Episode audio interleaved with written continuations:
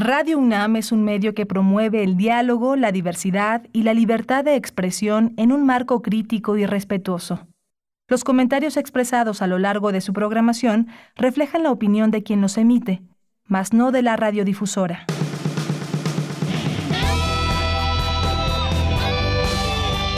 Prisma RU. Relatamos al mundo.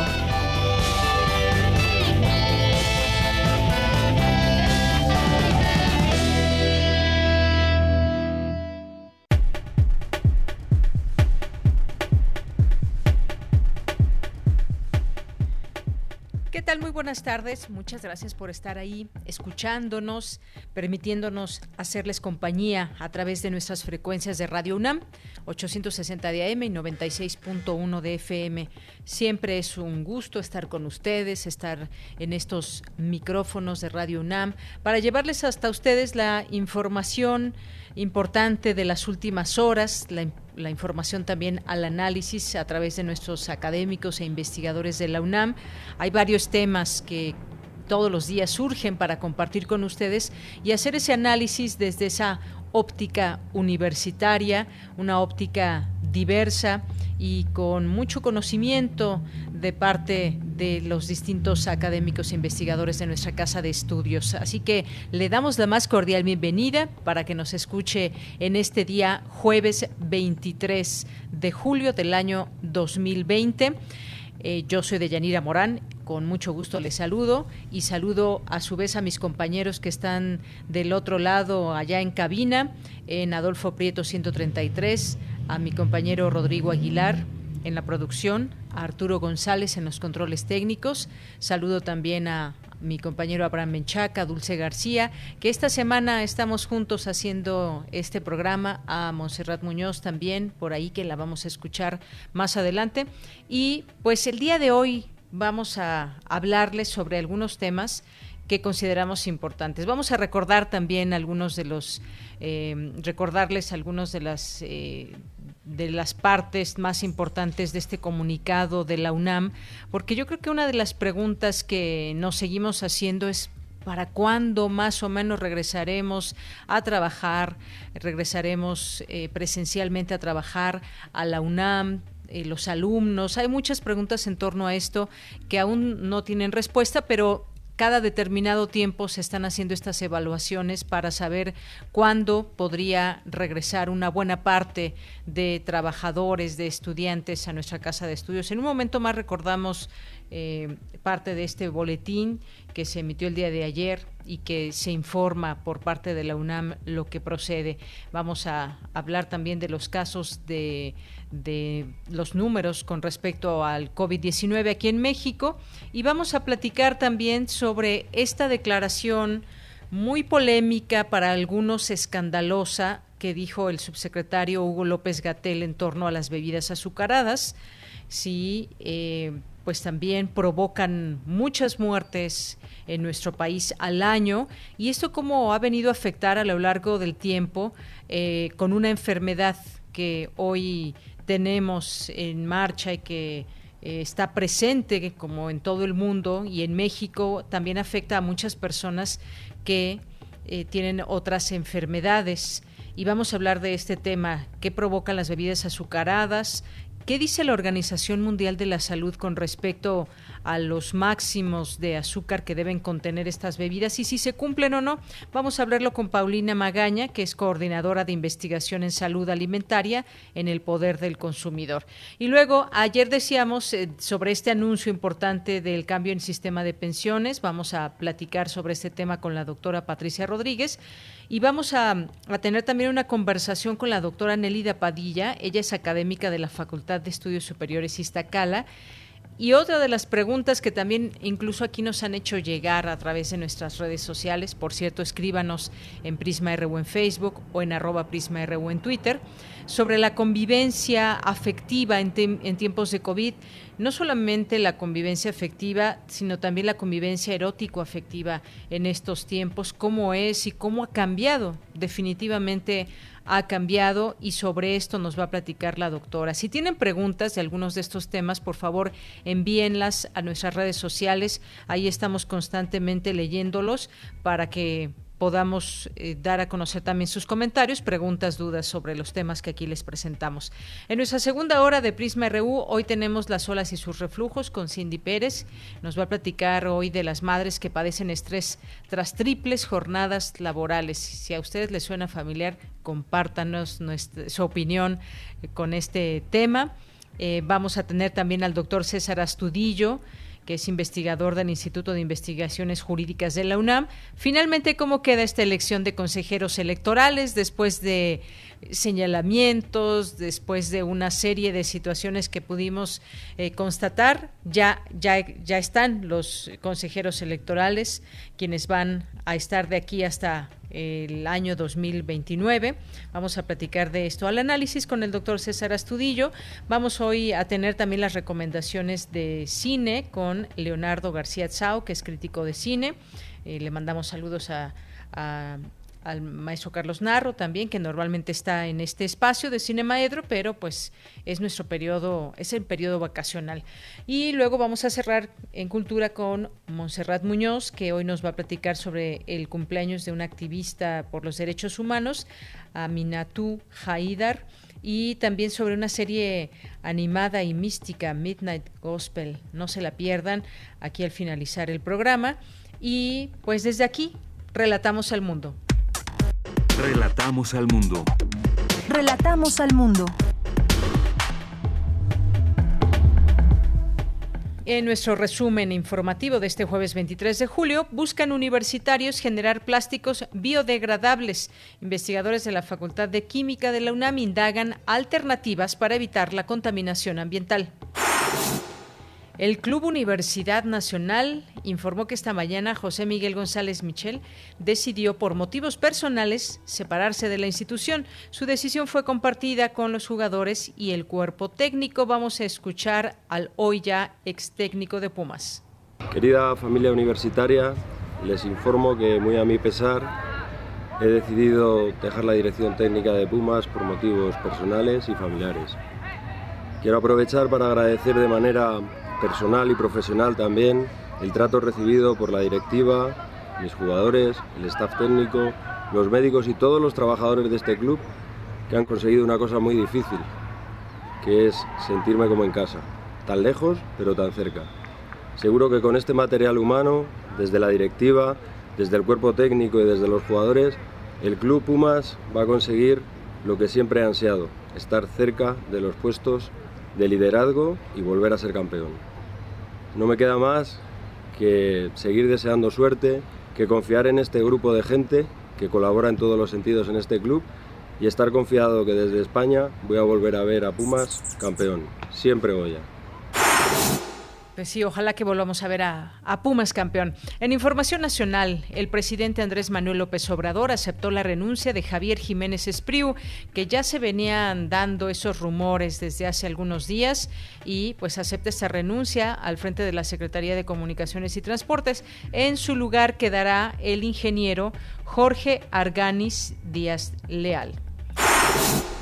Y bueno, pues un poco más de, este nuevo, del nuevo secretario de Comunicaciones y Transportes, de Jorge Arganis, trabajó durante 20 años en ICA, fue gerente general de la planta de asfalto durante el gobierno de Cuauhtémoc Cárdenas en la Ciudad de México y fue director de obras de, de 2002 a 2006 en el gobierno del hoy presidente Andrés Manuel López Obrador.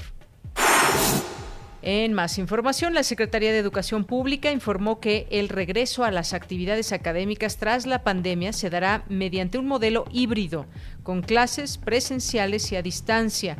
La dependencia recordó a los secretarios estatales de educación que se aplicarán nueve intervenciones o medidas para asegurar el bienestar de la comunidad escolar. Pues sí, qué difícil toda esta información. Ya estará llegando a cada escuela eh, exactamente cómo se organizarán para que pues también los padres de familia, los alumnos lo tengan en cuenta. Definitivamente, pues no, no se regresará a clases en agosto como en algún momento se pensó. Y bueno, pues aquí, mientras tanto, seguimos atentos a esas em, situaciones que designen las autoridades de salud y en este caso también de educación. El Pleno de la Cámara de Diputados eligió a los cuatro nuevos consejeros del Instituto Nacional Electoral.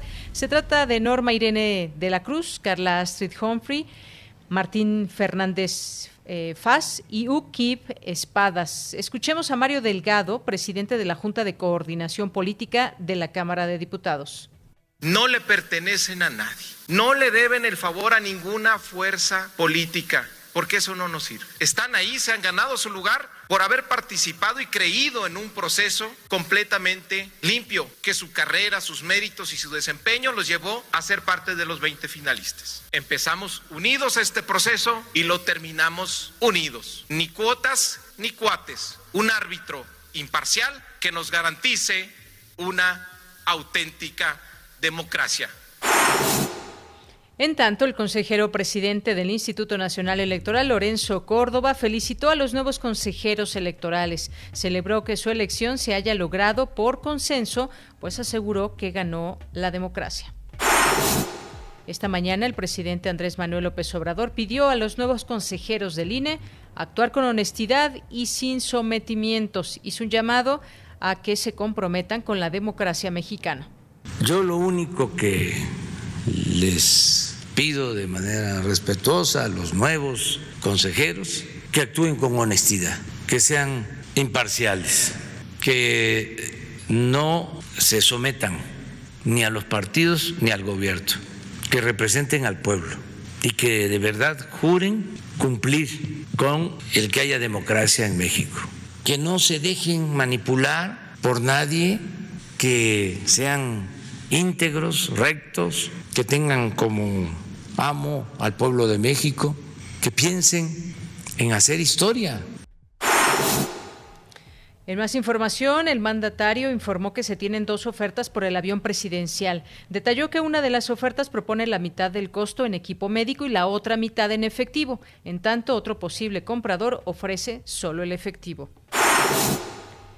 En información internacional, Europa superó este jueves los 3 millones de contagios registrados de coronavirus y América Latina atravesó la barrera de los 4 millones. El comité organizador de Tokio 2020 difundió un mensaje un año antes del inicio de los Juegos Olímpicos con el que busca dar señales de esperanza ante el impacto global de la pandemia.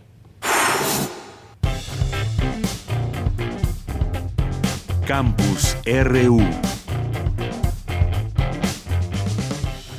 En nuestro campus universitario les recordamos que la UNAM informó que debido a que el semáforo sanitario se encuentra en fase naranja en la zona metropolitana del Valle de México y en otras regiones en rojo y naranja, la universidad no regresará a actividades presenciales a la conclusión del periodo vacacional.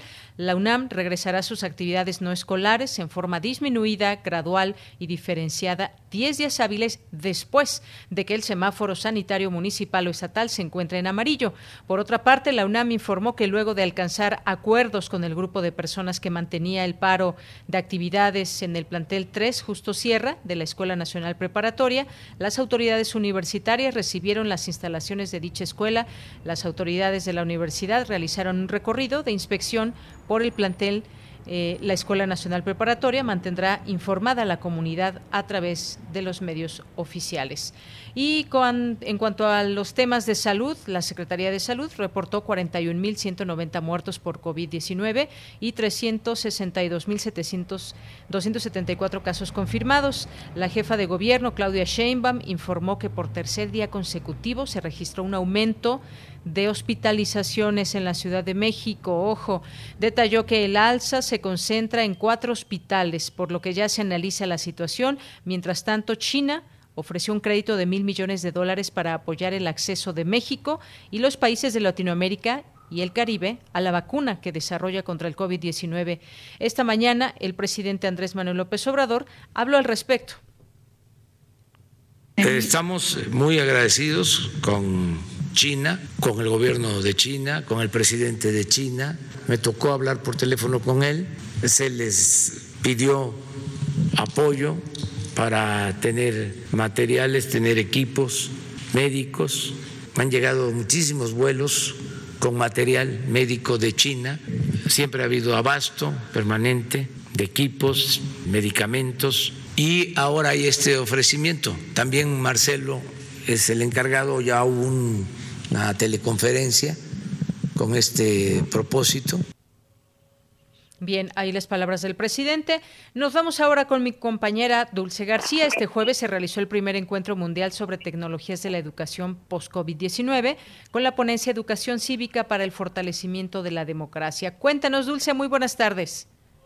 Así es, Deyanira, muy buenas tardes a ti al auditorio. En el marco de este encuentro que tú comentas, Deyanira, el consejero presidente del Instituto Nacional Electoral, Lorenzo Córdoba, pues impartió esta conferencia virtual eh, Educación Cívica para el Fortalecimiento de la Democracia. Ahí señaló que los problemas que actualmente enfrenta la democracia son muy diferentes a los que enfrentaba hace 30 años. Dijo que, por ejemplo, ante situaciones de pobreza, desigualdad, corrupción, impunidad e inseguridad, como las que actualmente atraviesa México, se debe analizar cómo se puede lograr un tejido social fuerte y sólido que pueda sostener a la democracia. Vamos a escucharlo el 72% de las y los mexicanos consideran, resumo en esta cifra, consideran que no se puede confiar en prácticamente nadie fuera del núcleo familiar. Es decir, fuera de tu casa no confías prácticamente o no puedes confiar ni en tus vecinos. Más de, dos de cada tres mexicanos consideran eso. La pregunta que nos hicimos es, ¿y cómo vamos a recrear la democracia con ese contexto de sociedad? Con ese contexto social. Y eso puede replicarse, estoy seguro, no tengo los datos, pero valdría la pena eh, eh, apuntar en ese sentido en prácticamente todas las eh, democracias contemporáneas. Insisto, en algunos casos más, en algunos casos menos. Y bueno, por otra parte, Lorenzo Córdoba dijo que la protesta es un derecho democrático y que es consustancial a la democracia, además de generar un contexto de exigencia hacia quienes están gobernando. Vamos a escucharlo nuevamente organizarse, eh, eh, formular peticiones, eh, darle seguimiento a las discusiones que están ocurriendo en los parlamentos y manifestarse en un sentido o en otro, es parte de la actuación de una ciudadanía en democracia. Y todo ello se traduce justamente en el hecho de que la democracia es el régimen político por excelencia mediante el cual se exige de parte de la ciudadanía que los gobernantes rindan cuentas. Mira, finalmente Lorenzo Córdoba dijo que los tiempos actuales son malos para la democracia, pues ahora enfrenta problemas no exclusivos, sino globales, tales como la desafección de la ciudadanía debido a la falta de resultados, el proceso de desinstitucionalización debido a la falta de credibilidad y la desinformación, así como la polarización de los derechos de quienes opinan diferente. Esta es la información de Yanira. Muchas gracias, Dulce. Buenas tardes. Gracias a ti, muy buenas tardes. Hasta luego. Porque tu opinión es importante, síguenos en nuestras redes sociales, en Facebook como Prisma RU y en Twitter como arroba PrismaRU.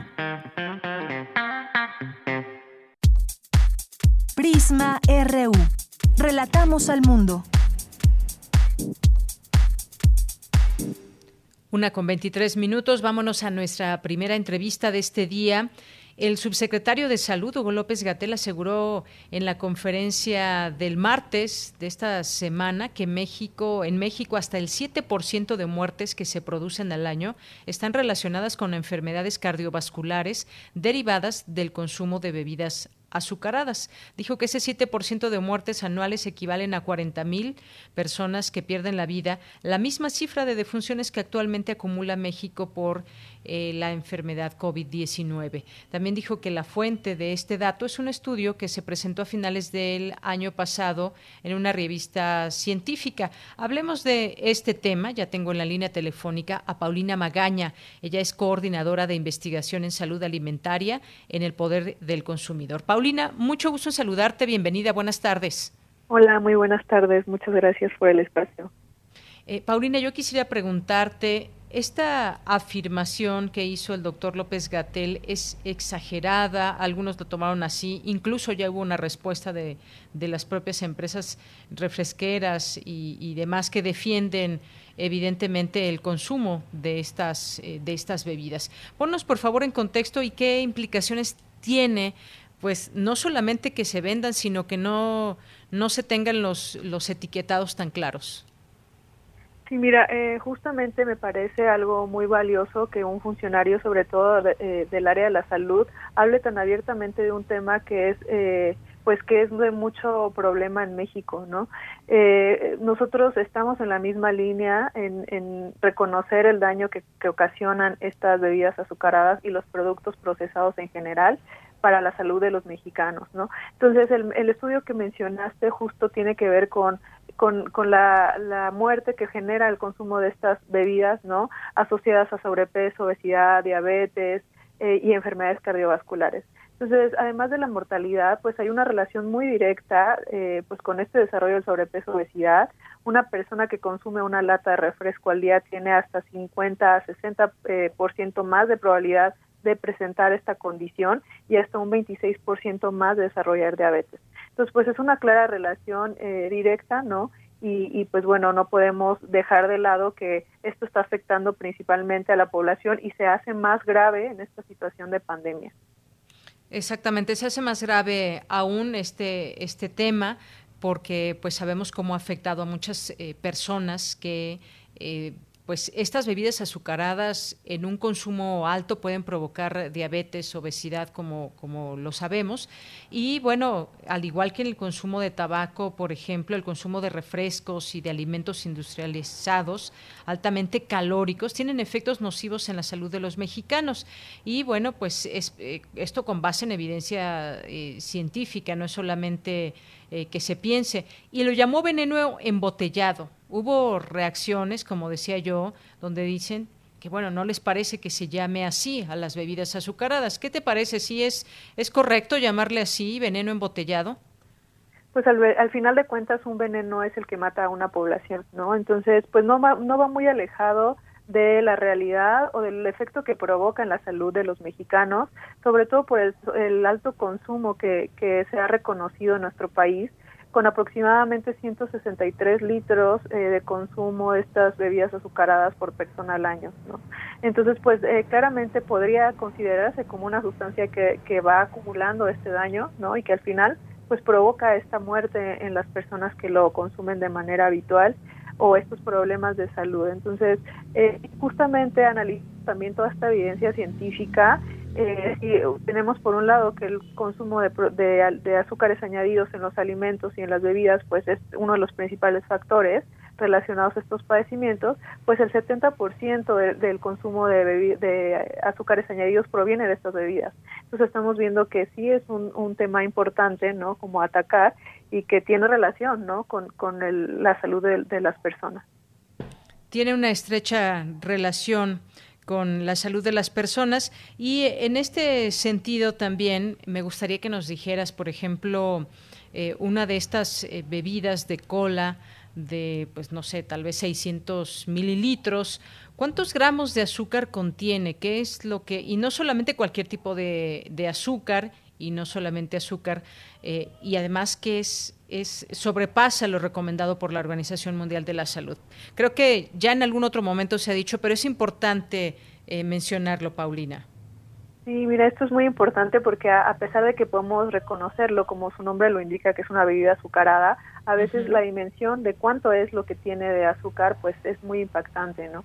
Nosotros en, en, un estudio que hicimos en el análisis de estos, de, de, de cuánto es que tenían las bebidas azucaradas, ¿no? Cuántos gramos, eh, detectamos que uno de los principales eh, refrescos que se consume en México eh, tiene aproximadamente 62, 63 gramos de azúcar. Esto equivale a 12 cucharadas de azúcar.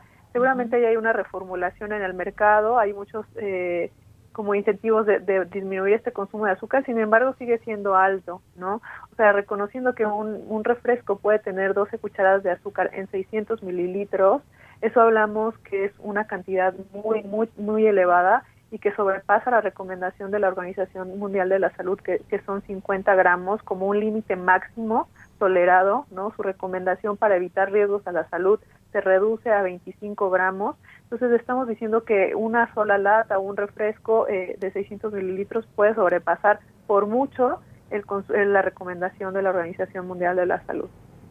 Exactamente. Eso es justamente el punto, también uno de los puntos importantes a tratar, porque está también ahí el nombre de la propia Organización Mundial de la Salud, los requerimientos que, que da por ejemplo, para estas bebidas azucaradas y que no se cumplen, pero pues ellos tienen también eh, muchos, bueno, tienen sus argumentos eh, en su defensa, señalan que se exagera en todo este sentido, pero yo quisiera preguntarte también, en un momento tan fuerte como el que estamos atravesando con esta pandemia de COVID-19, ¿cómo, eh, ¿cómo se junta, digamos, este consumo, eh, sobre todo a largo plazo, porque no es solamente que quizás tomemos de vez en cuando alguna de estas bebidas, pero hay, hay quien la, lo hace parte ya de su vida cotidiana y lo consume como si fuera agua o lo consume diario. Eh, ¿Cómo se agrava con esta enfermedad que hoy padece el mundo? Sí, por supuesto, creo que esto es un tema eh, muy relevante, sobre todo para nuestro país en este tema, en este momento de pandemia. Eh, la obesidad y el consumo de excesivo de azúcares, grasas, sodio se relaciona a una inflamación crónica de bajo impacto. Es decir, todas aquellas personas que tienen este consumo o que atraviesan por un, por un, eh, un estado de sobrepeso o obesidad, tienen una inflamación constante. Esto quiere decir que el cuerpo constantemente está tratando de contrarrestar esta inflamación que ya viene generada de una mala alimentación y de un exceso de peso. Entonces llega un virus externo que, que, que genera también esta, esta estimulación o esta respuesta inmune de inflamación, ¿no? Que ya vi, que, que se conjunta con algo crónico que ya venía de antes y pues, por supuesto que, que, son personas que se han colocado de mayor riesgo, no aquellas personas que tienen obesidad, que tienen que tienen hipertensión, como personas que, que son de alto riesgo ante una este, contagio de COVID, ¿no? Por los desenlaces y porque porque el, el estado de salud ya está deteriorado anteriormente por esta constante inflamación, ¿no? Entonces, por eso resulta todavía más relevante, digo, es un, tema que ya estaba reconocido en nuestro país, sin embargo, toma mucho más relevancia al saber que eh, México enfrenta esta problemática ya existente, ¿no? Ya existente justamente. Mira, te decía que la Asociación Nacional de Productores de Refrescos y Aguas Carbonatadas, eh, con respecto a estas declaraciones del doctor López Gatel, salió a decir que las, que las palabras del subsecretario eran imprecisas y basadas en prejuicios debido a que ellos siguen las normas y regulaciones establecidas en México. Eso es también importante. ¿Qué te parece esta respuesta que dan? Bueno, el, apegarse a las regulaciones no quiere decir que no estén contribuyendo a, este sobreconsumo, ¿no? O sea, una cosa es apegarse a las regulaciones en cuanto a, a que un producto sea inocuo, es decir, que no, no tenga un manejo higiénico adecuado, pero eso no quiere decir que no represente un riesgo a la salud por su contenido, ¿no? Entonces, en este momento no estamos eh, diciendo que sea una prohibición, pero que sí se informe, ¿no? De manera clara y sobre las consecuencias que puede tener este sobreconsumo, sobre todo de productos procesados o ultraprocesados y de bebidas azucaradas. Entonces, eh, me parece que salirse un poco de la tangente y decir, bueno, hay un problema evidente, eh, de este consumo en, México y, y, deriva, ¿no? O sea, hay estudios también que realizó la Organización Panamericana de la Salud y posiciona a México como el mayor consumidor en toda la región eh, de Latinoamérica en el, consumo de estos productos. Entonces, eh, no, no hay por qué decir que no hay una relación, es una parte importante del, de la contribución energética y sobre todo no hablamos de que aporta algo más, sino está, proviene de azúcares añadidos, ¿no? Así es. Bueno, pues ahí está lo que lo que responde esta asociación, lo que opinan ustedes, es importante saber y conocer qué estamos consumiendo. Eso es lo más importante y sabemos que han tenido una lucha muy grande con el tema también de los etiquetados, que continúa además esta lucha, Paulina. Así es, eh, justamente es también el tener este derecho a la información, ¿no? A, a saber qué contiene un producto, pero de manera clara, ¿no? Sin, sin eh, dejar de lado que puede contribuir no a, tener sobrepeso o obesidad y pues justamente eso es lo que se, se trata de hacer con esta nueva iniciativa de etiquetado, ¿no? De cambio en el que ya se reconozca que un producto excede la cantidad de azúcar sal o calorías, ¿no? Y que eso ya representa, o sea, si es un consumo eh, constante, pues ya representa un riesgo.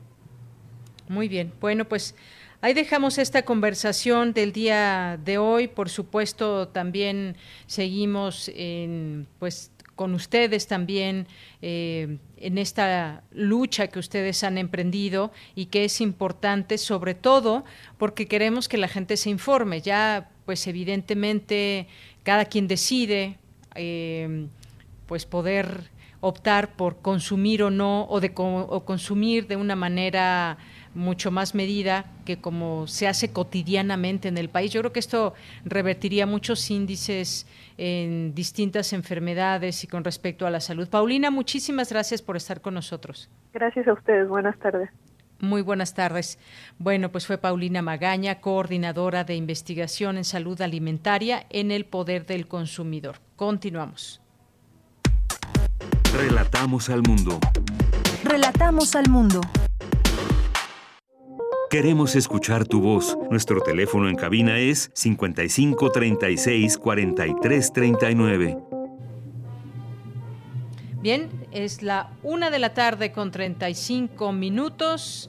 Si ustedes llegan a escuchar un poco de tambora de fondo, pues es que en la calle hay una serenata y son parte de nuestras postales sonoras de la Ciudad de México en muchos lugares, pues la gente es la manera en cómo sale a buscarse el sustento a través de, pues por ejemplo, de ofreciendo música y pues bueno, ahí quizás escuchen un poco de esta, de esta música de fondo, pero por lo pronto ya tenemos en la línea telefónica, muchas gracias, a la doctora Patricia Rodríguez, que es economista e investigadora del Instituto de Investigaciones Económicas de la UNAM. Doctora, muy buenas tardes, bienvenida. Gracias, buenas tardes. Eh, doctora, pues en esta ocasión quisiéramos platicar con usted con el tema de las pensiones. Ayer hubo un anuncio importante por parte del presidente Andrés Manuel López Obrador y estuvieron también ahí representadas eh, cámaras y hablaban de un esfuerzo conjunto.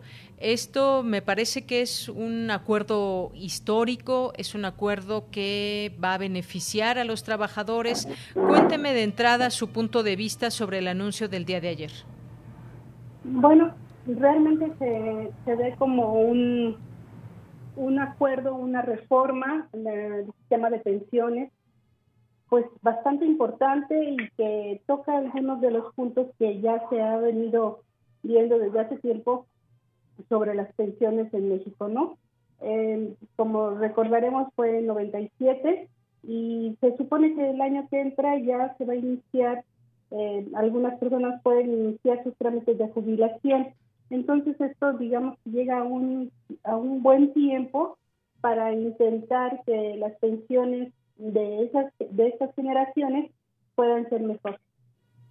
Exactamente. Esta iniciativa de reforma de pensiones que presentó ayer el presidente cuenta con el aval de los sindicatos de trabajadores y de empresarios y consta de tres cambios importantes dentro del régimen de la Ley del Seguro Social de 1997, bajo el que operan las administraciones de fondos para, para el retiro, las llamadas como AFORES.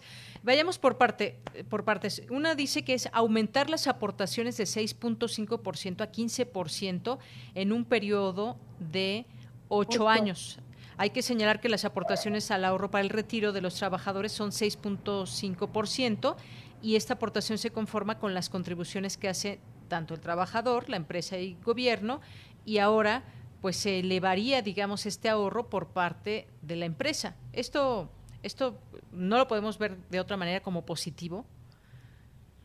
Sí, yo creo que es positiva. Habría que ver si en este momento pues las empresas no pueden asumir este costo. Sí va a existir un aumento en el costo laboral, en el costo de contratación. Eso sí se tendría que observar y quizás eso traiga mm, algunas complicaciones para algunas empresas porque de hecho aumentaría el costo.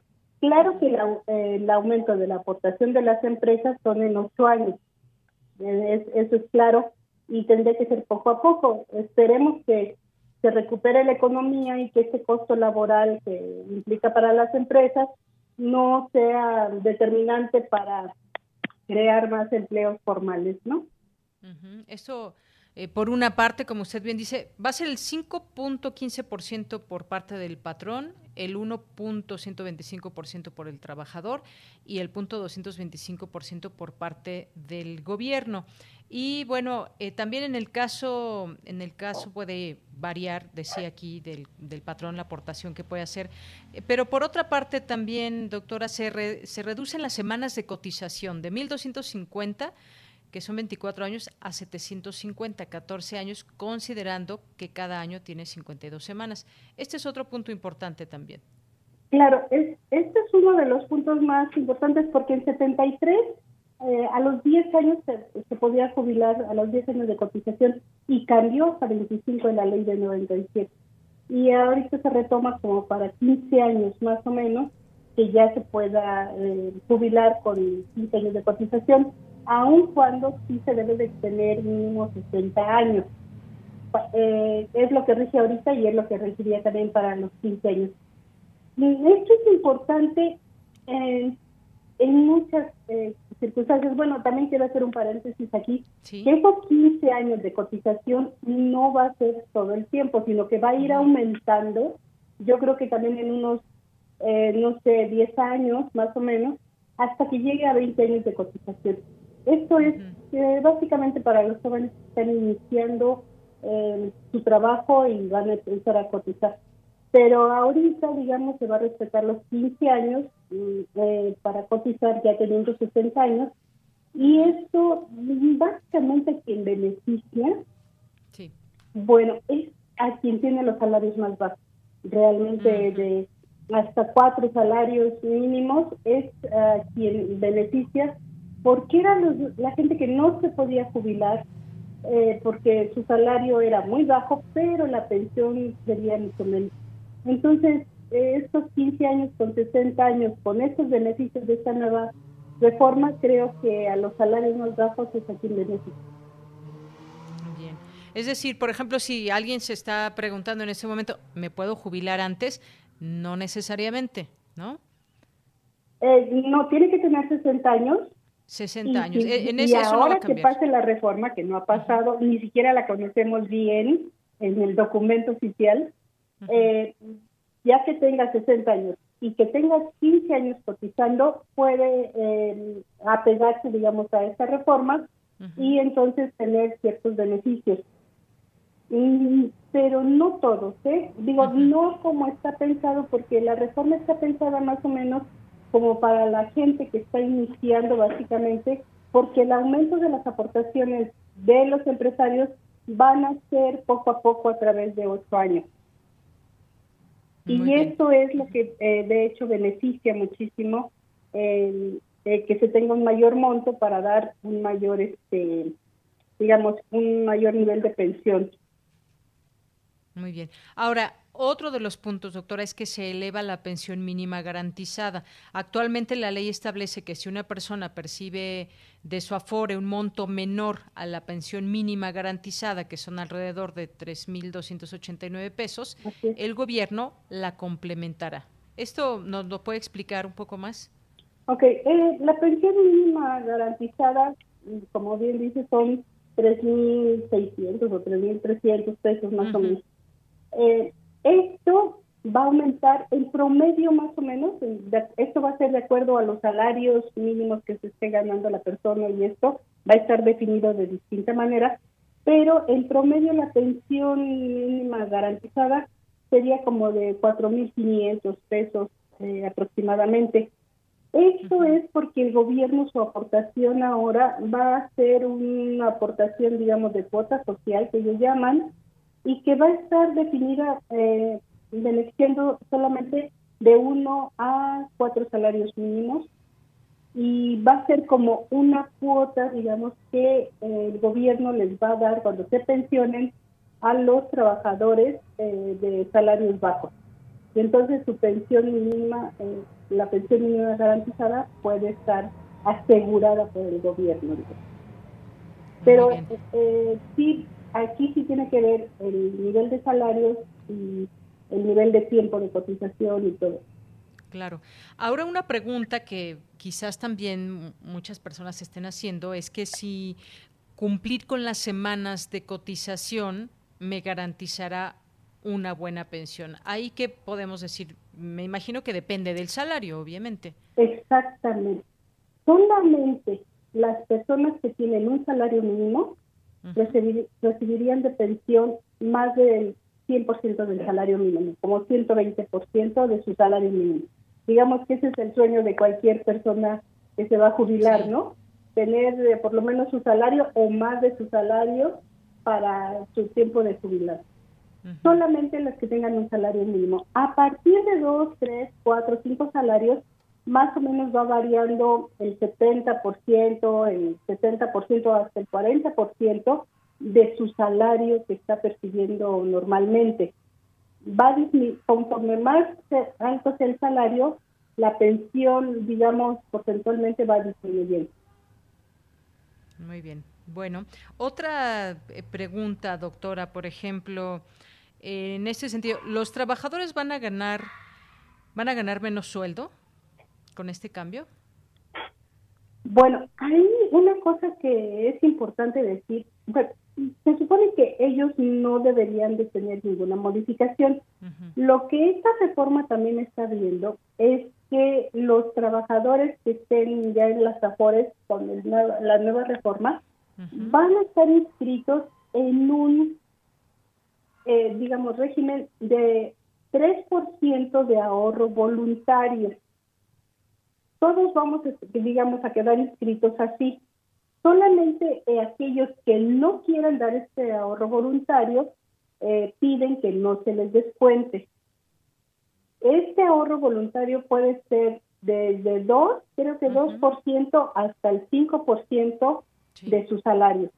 Eh, la explicación que de la propuesta que dan es que cuando la gente se lo inscriben automáticamente a un ahorro, eh, no, no perciben eh, este descuento y permanecen en este régimen.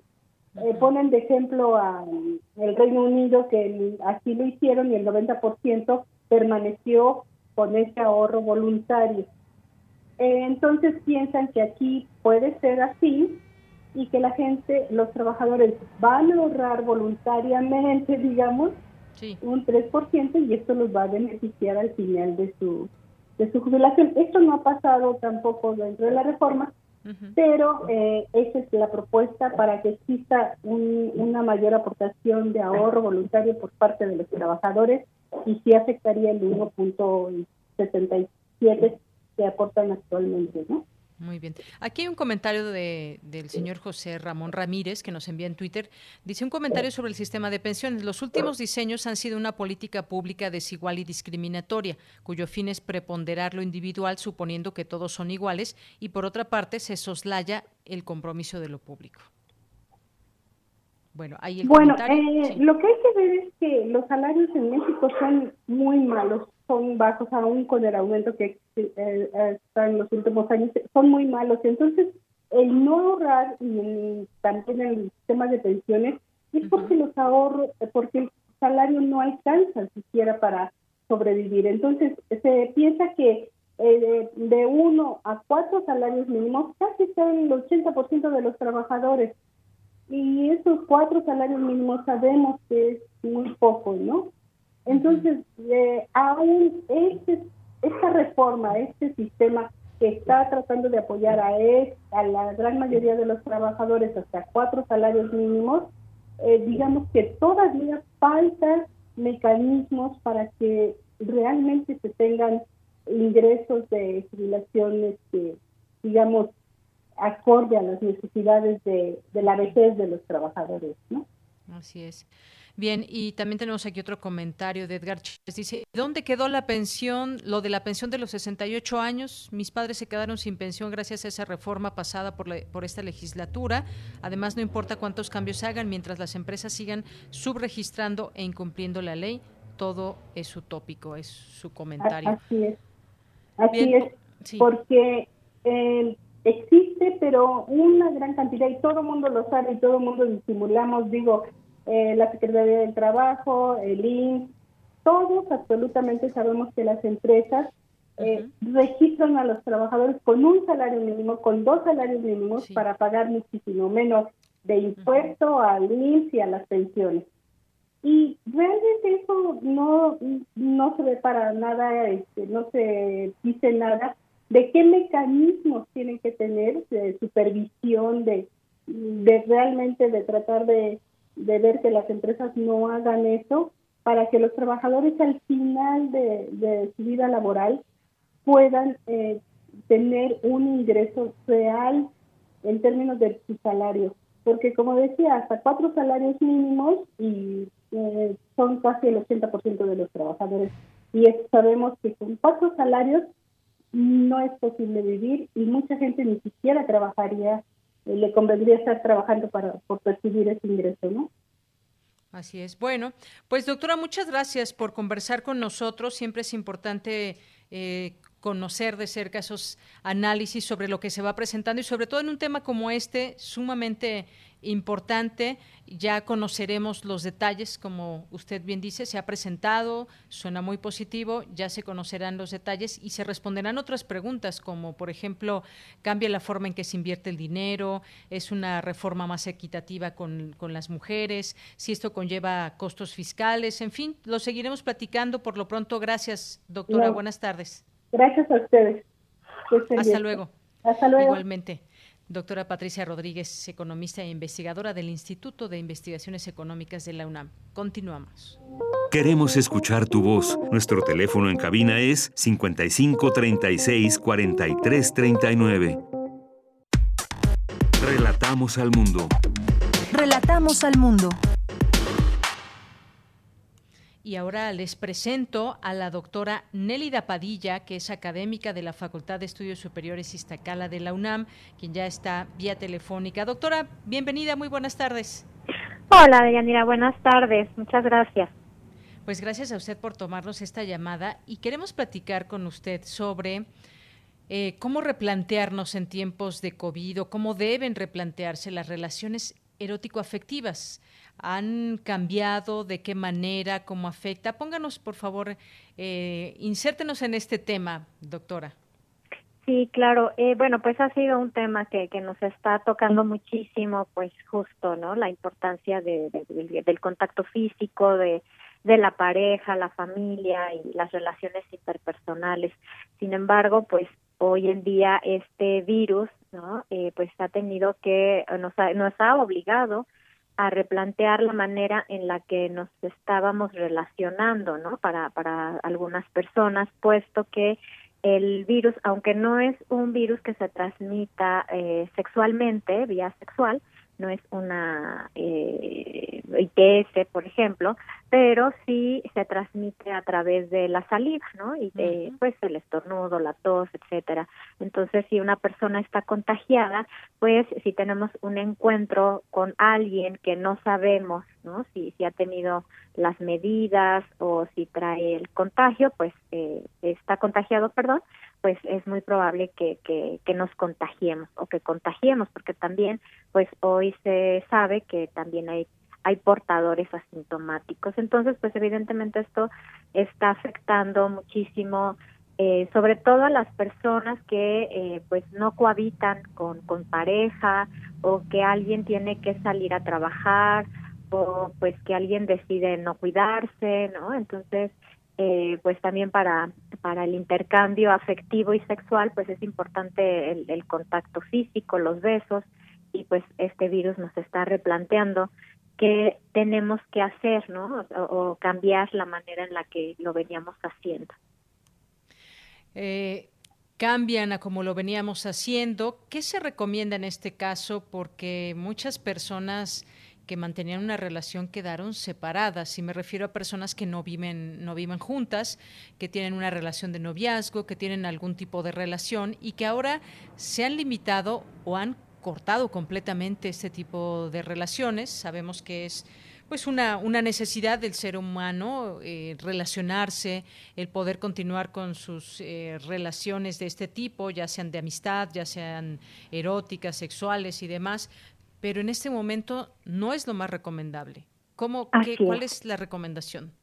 Así es, eh, pues incluso esta semana el, el mismo doctor Gatel ha enfatizado que eh, pues el, el COVID no se contagia vía sexual, pero sí a través de la saliva, ¿no? Y pues sabemos que los besos y bueno, pues el tocamiento es una parte importante del preludio, ¿no? Erótico y, y pues bueno, no lo podemos llevar a cabo. Para las personas que no cohabitan con alguna pareja o que eh, pues tenían una relación cada quien en su casa, pues han, muchas, como bien dices, han tenido que eh, pues poner más distancia, dejarse incluso, ¿no? Porque también eso se está observando que muchas parejas, pues dada la, el confinamiento, están teniendo unas tensiones eh, impresionantes que pues terminan por, por eh, dejar las relaciones. Pero bueno, ¿qué se recomienda ahorita? Eh, pues estamos eh, apostándole, ¿no? Bueno, no solo yo, sino pues muchas instancias este, mundiales, internacionales, eh, el que pues exploremos el, el placer, ¿no? De, de maneras distintas. Eh, por ejemplo, el autoconocimiento, eh, el uso de ciertas redes, ¿no? Para, para para ligar videollamadas videollamadas etcétera siempre con todo el cuidado y con todos los eh, pues con la protección, ¿no? Este, para, para no ponerse en riesgo, pero pues muchas parejas pues están optando por hacerse videollamadas, por textear, por este, pues compartir, ¿no? Vía telefónica incluso, ¿no? Algún encuentro sexual, no necesariamente eso es también algo de lo que hemos estado hablando mucho, que el encuentro o la vida erótica no solo se da con eh, otra persona, también nosotros podemos tener una vida erótica saludable, este agradable y sobre todo placentera con nosotros mismos a través de la masturbación, a través de la autoexploración, del autoconocimiento. Y bueno, pues ahorita se presta también a, a darnos esa oportunidad que probablemente en otro momento de la vida no nos habíamos permitido, ¿no? Y bueno, algo que también me gustaría enfatizar aquí es que a lo mejor estamos pensando esto como que va a durar siempre. Sí entiendo que pues todavía no se ve un panorama muy claro, pero esto es temporal, ¿no? Tarde o temprano, pues claro que se van a encontrar los mecanismos pues para poder tener la vida más o menos como la teníamos antes y eh, pues el pensar en una temporalidad probablemente nos pueda ayudar a pensar que este pues no todo está perdido, que ya nunca nos vamos a emparejar o que ya nunca vamos a conocer a nadie, porque pues también encuentro mucho eso, que las personas están un poquito desesperanzadas respecto a cómo va a ser el futuro, pero si lo ponemos en términos de una temporalidad y que esto pues tiene que cambiar y va a pasar, pues probablemente la perspectiva cambie.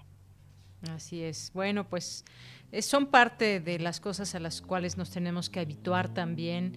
Eh, y bueno, nos decían por aquí en, en Twitter también, o continuar con esas relaciones, con una relación sexual, por ejemplo, pero con cubrebocas.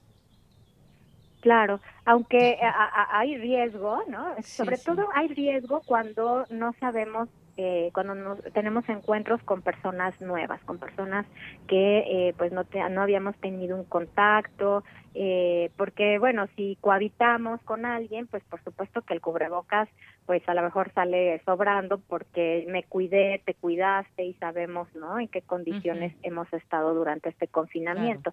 Pero si conozco a alguien y eh, tengo un encuentro afectivo o, erótico, pues ahí sí desconocemos la otra persona que cuál es su historial, ¿no? Este lo platicaba en otro medio, es como el tema de las relaciones sexuales. ¿No?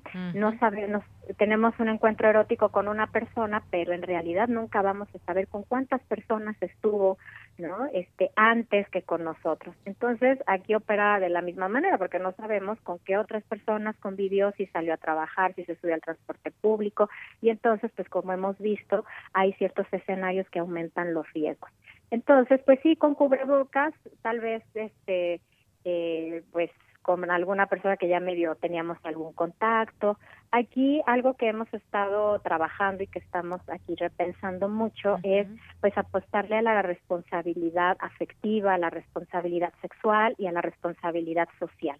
Sí, no vamos a poder avanzar no mucho en este tema si las personas pues siguen ocultando cosas, se engañan o este o, no se cuidan y no lo dicen o han sido portadores o han, estado contagiados y no lo dicen. Entonces, esto, si lo llevamos a las relaciones interpersonales, pues también va a tener efectos eh, pues muy drásticos, ¿no? Este, por ejemplo, parejas que eh, cohabitan pero tienen relaciones extradiádicas con otras personas, pues eso también eh, pues es una irresponsabilidad tanto afectiva como sexual porque entonces la pareja puede estar pensando que estamos seguros y en realidad no lo es, ¿no? Y esto aplica ahorita en época de COVID y pues en épocas de siempre, ¿no? Porque las ITS también las tenemos a la orden del día, desafortunadamente. Así es. Bueno, pues sin duda esto llegó también, este virus llegó para cambiar esa forma de relacionarnos, sí, totalmente. Hay que explorar también nuevas eh, maneras de, relacionarnos, el autoconocimiento, decía doctora. Bueno, pues muchas gracias, gracias por eh, platicar con nosotros de ese tema también tan importante para la vida de los seres humanos. Muchas gracias. Así es.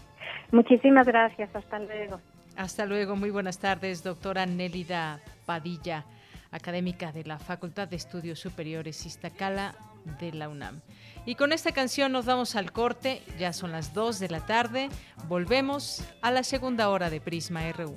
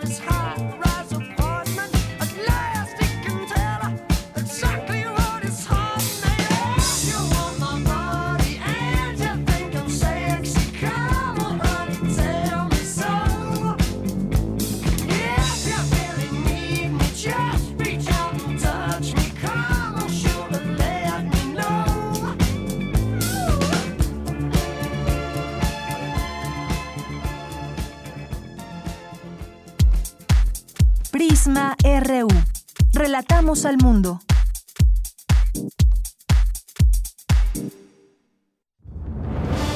La vida está llena de sucesos incomprensibles, maravillosos y misteriosos. Cuando nosotros no le encontramos respuesta, entonces se vuelve un caso para... La araña. Acércate al conocimiento científico y técnico de la mano de especialistas en la serie de divulgación la araña, patona. Con Juan Manuel Valero. Todos los sábados a las 13 horas por el 96.1 de FM. Todo tiene una explicación si la sabemos buscar. Radio UNAM. Experiencia sonora.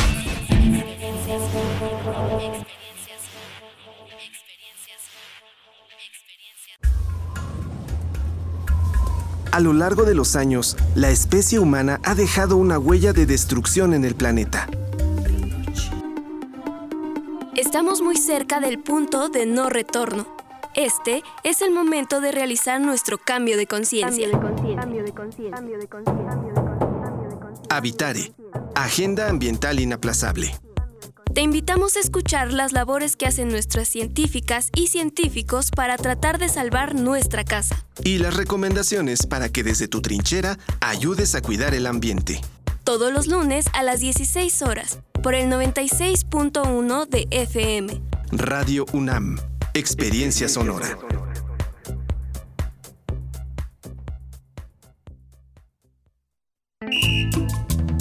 Somos el TCDMX Y seguro nos conoces por qué. Somos el árbitro antes, durante y después de una elección en la Ciudad de México.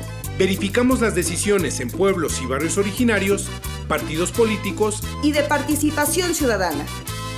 Date cuenta, protegemos tus derechos político-electorales. Tribunal Electoral de la Ciudad de México, garantizando justicia en tu elección. Oye, ¿y cuál es tu canción preferida de Johann Sebastian Bach? Mmm, ¿esa de las 25 rosas? Pones agua fresca en un jarrón. Ah, pero esa es de Johann Sebastian. Ah, sí, bueno, sí, sí, me gustan muchas de Bach. Son obras muy excelsas y sublimes, pero se me fueron los nombres. Oh, ¿has escuchado Área de Divertimento? Ay, sí, buenísima obra. De sus mejores composiciones. No, no, no, no. Es un programa de música clásica. Deberías escucharlo. Área de Divertimento. Un programa satírico del oculto o bien de lo exquisito fallido. Escucha a Raúl Zambrano, a Aide Boeto y a Ricardo Esquerra. Todos los sábados a las 16 horas. Radio UNAM. Experiencia sonora. Relatamos al mundo. Relatamos al mundo. Ya estamos de regreso, son las 2 de la tarde con 5 minutos. Muchas gracias por continuar en sintonía de Prisma RU en el 860 de AM, en el 96.1 de FM y también le mandamos muchos saludos a quienes están atentos en www.radio.unam.mx eh, seguimos aquí transmitiendo en vivo para todos ustedes a través de estas nuestras frecuencias universitarias, leyendo también sus mensajes a través de Twitter y Facebook en arroba PrismaRU y PrismaRU en Facebook. Muchos saludos a David García que está por aquí presente, al Zarco también que le gustó mucho la música y que Dice, qué manera de alborotar el avispero. Pues, pues esperemos que se haya puesto a bailar, ay, que te hayas puesto a bailar desde casa ¿eh? y que nos mandes ahí algunos pasos. Eh, muchas gracias a Abigail Diexista, muchas gracias a Gabipterix, eh, también a Carlos Río Soto, a Flechador del Sol, que nos dice la edad de pensión inicialmente era a los 40 y 45, luego de los 50 a los 55 años. Hoy a los 60 y 65 deberían regresarlos a los 50 y 55.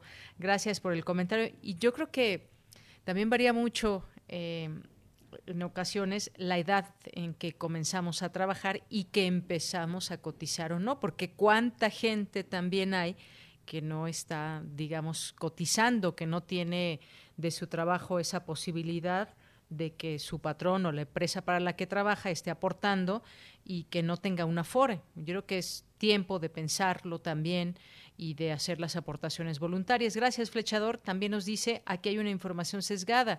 Las afores hoy por hoy implantaron la igualdad, pues antes las pensiones eran por prestaciones y hoy todos tienen el mismo trato. Gracias también, buen punto. Manuel, eh, gracias también por tu comentario. Mario Navarrete Real el Santo Semáforo Naranja, Edgar Chávez, que bueno, ya nos, ya nos comentaba y le hicimos llegar a la doctora Patricia Rodríguez tu comentario, gracias. Manuel también aquí nos manda una caricatura con el doctor López Gatel, hay unos sopilotes revoloteando y dice, preparémonos para una campaña de desprestigio larga. Gracias, gracias por su por el comentario. Eh, Abimael Hernández, te mandamos muchos saludos y un abrazo. Martelena Valencia nos dice mm, de las bebidas sin azúcar, ¿qué nos pueden comentar? Bueno, Martelena, por lo que también han dicho los expertos, esas bebidas eh, que supuestamente no contienen azúcar contienen otros elementos químicos para sentir que, que pues cuando está desabrida y que está dulce y tiene otros químicos que son igualmente malos. Así que cuando de pronto decimos tomo coca, pero es sin azúcar, híjole, ya dije la marca, pero bueno, eh, también hace daño, ¿eh? También hace daño, no crean que no. Eh, Manuel nos manda también aquí una, una caricatura del, del Fisgón, donde está el doctor López Gatel y dice, con gusto lo vuelvo a explicar ante todos estos flechazos o ataques que hay en, en su contra. Gracias, Manuel. Gisela Chávez Aguilar nos dice, Hola, yo creo que Paulina y Gatel están utilizando mal el término de veneno, porque si eso fuera, ¿por qué antes de la pandemia permitían que se vendiera ese veneno si es que mata a la población? No hay lógica. Yo creo que aquí habrá que entenderlo, Gisela, en el sentido de que no es que nos tomemos un refresco o una bebida azucarada y nos, y nos mate, sino que es eh, es el uso constante que le podemos, el consumo constante que le podemos dar. Hay mucha gente y hay poblaciones y hay libros por ahí que lo han señalado también, que hay grupos importantes de población que consumen estas bebidas como agua de uso común y esto a la larga pues les provoca distintas enfermedades. Entonces, en ese sentido fue que se dijo esta eh, esta declaración de que puede ser eh, veneno, no es de que nos mate rápidamente, pero puede ser una muerte lenta y que se asocia también a otras enfermedades. Si metemos esas cantidades de azúcar a nuestro cuerpo durante muchos años, pues creo que las, eh, los hechos ahí están. Y si comparamos a una persona que ha tomado durante toda su vida estas bebidas a una que no, habrá diferencias en su organismo muy claras. Muchas gracias, por supuesto, por tu comentario. Eh, gracias también a José Ramón Ramírez, que ya dábamos cuenta de su pregunta a la doctora también. Gracias por aquí a Mario Navarrete, Alejandro Toledo. Mario Navarrete que nos envía un video también por aquí. No sé exactamente qué, qué es lo que estoy viendo, Mario. Eh, al rato que tengo oportunidad lo observo con, con más atención. Es un aparato, no sé exactamente Em, qué tipo de aparato sea, este video que nos mandas. Muchas gracias. Gracias a Guerrero que nos escucha, gracias a David Castillo, ya lo comentamos también, a Mar Olmos, a Mercedes López, a nuestros amigos de Alfaguara y a todos ustedes que siguen escuchándonos. Muchas gracias. Muy buenas tardes, seguimos aquí transmitiendo. Antonio Valdés también nos dice, excelente tema, este que acabamos de tocar sobre las relaciones erótico-afectivas y cómo han cambiado con esta enfermedad de COVID-19. Cuéntenos sus experiencias, a ver, no sean tímidos, díganos cómo le han hecho para seguir una relación amorosa, erótico-afectiva, cómo le han hecho con sus amistades, por ejemplo. Cuéntenos, platíquenos cómo han logrado esta, que esta situación sea más llevadera. Bien, pues vamos a continuar y vamos ahora con la sección de las olas y sus reflujos de mi compañera Cindy Pérez Ramírez, que hoy nos trae el tema Madres que padecen estrés tras triples jornadas laborales. Adelante. Las olas, y sus reflujos. Y sus reflujos.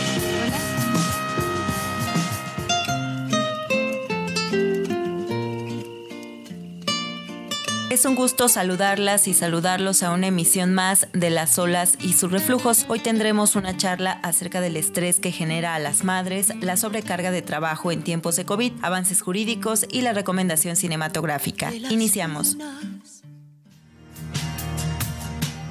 Una consecuencia del aislamiento social por la contingencia del COVID-19 es la sobrecarga de trabajo para las mujeres, pues desempeñan más de un rol en sus hogares, las labores domésticas y el cuidado de las hijas, los hijos y a veces de las personas adultas están a cargo de las mujeres en la mayoría de los hogares mexicanos. De acuerdo con estudios del Colegio de México, en circunstancias normales, no de confinamiento, las mujeres desempeñan en el hogar 39 horas de trabajo no remunerado a la semana y los hombres 13 horas.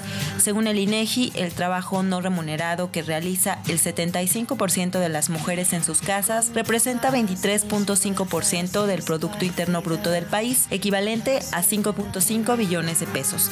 Para platicarnos de cómo aumenta el estrés de madres mexicanas por dobles e incluso triples jornadas de trabajo durante la cuarentena, tenemos a Yajaira Ochoa Ortiz, especialista en políticas públicas y género de salud justa MX.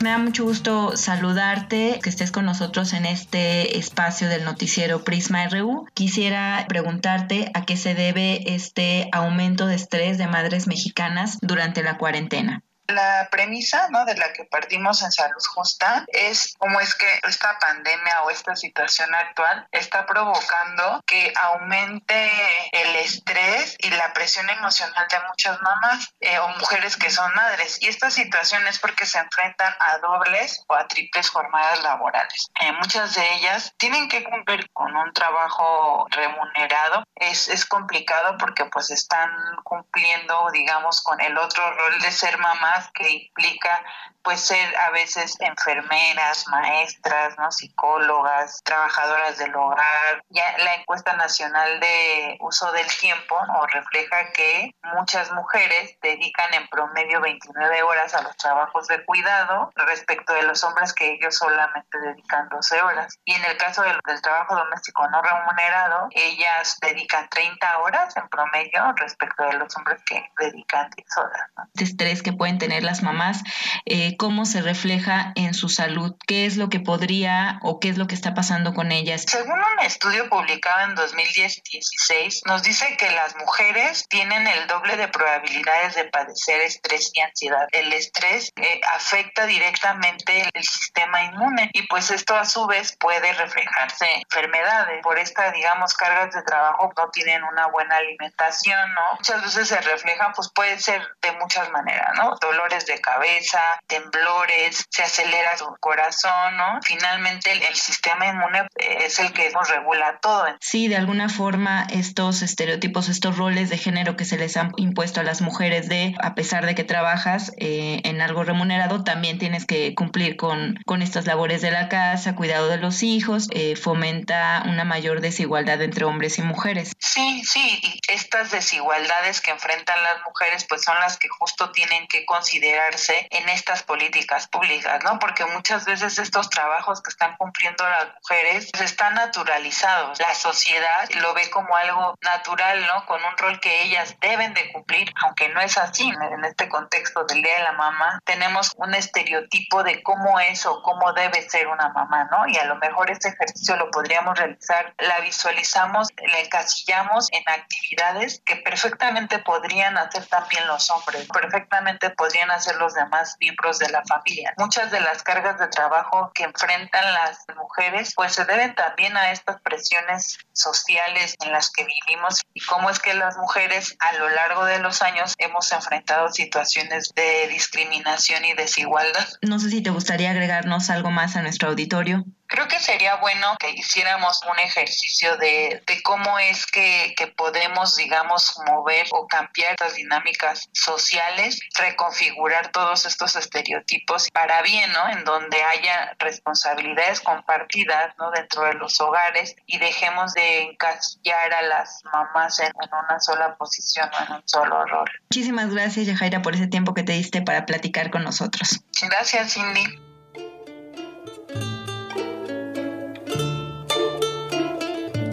Semana les recomendamos la película Los insólitos peces gato, de Claudia Saint-Luz. La obra narra la historia de Claudia, una mujer joven que se convierte en la cuidadora de una matriarca enferma y sus niños.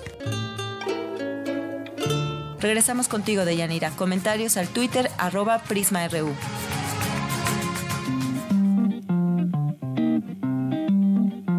Las olas, Las olas y sus reflujos. Y sus reflujos. Y sus reflujos. Porque tu opinión es importante, síguenos en nuestras redes sociales, en Facebook como Prisma RU y en Twitter como arroba PrismaRU. Prisma RU. Relatamos al mundo. Son las 2 de la tarde, las 2 de la tarde con 17 minutos y es hora de irnos a la información internacional con Rodrigo Aguilar. Internacional RU. China lanzó al espacio la primera sonda que quiere llevar a Marte para orbitar el planeta rojo y posteriormente aterrizar en él y explorar su superficie. De tener éxito, se convertiría en la primera misión en este tipo en orbitar en Marte al primer intento. Europa superó este jueves los 3 millones de contagios registrados y América Latina atravesó la barrera de los 4 millones, la mitad de ellos en Brasil, donde la pandemia no logra controlarse y en 24 horas se contabilizaron casi 68 mil nuevos casos. La ONU estimó que es urgente dar un ingreso mínimo temporal a los más pobres del mundo para frenar los efectos de la pandemia. Según el Programa de Naciones Unidas para el Desarrollo, unos 199 mil millones de dólares por mes podrían proveer un ingreso mínimo garantizado durante seis meses a las personas que viven por debajo de lo justo o por encima del umbral de pobreza en 132 países en desarrollo. Los 7 millones de personas que están por debajo del nivel de pobreza en Francia recibirán gratuitamente mascarillas en los próximos días. El gobierno firmó un contrato con el Servicio Estatal de Correos para que sean entregadas en sus domicilios. El comité organizador de Tokio 2020 difundió un mensaje un año antes del inicio de los Juegos Olímpicos con el que se busca dar señales de esperanza ante el impacto global de la pandemia del coronavirus. El mensaje de tres minutos distribuido por video tiene como principal figura a la nadadora japonesa Rikako Ike, quien en febrero de 2019 anunció que padecía leucemia, lo que le obligó a apartarse de su carrera deportiva temporalmente. Queremos escuchar tu voz. Nuestro teléfono en cabina es 55 36 43 39.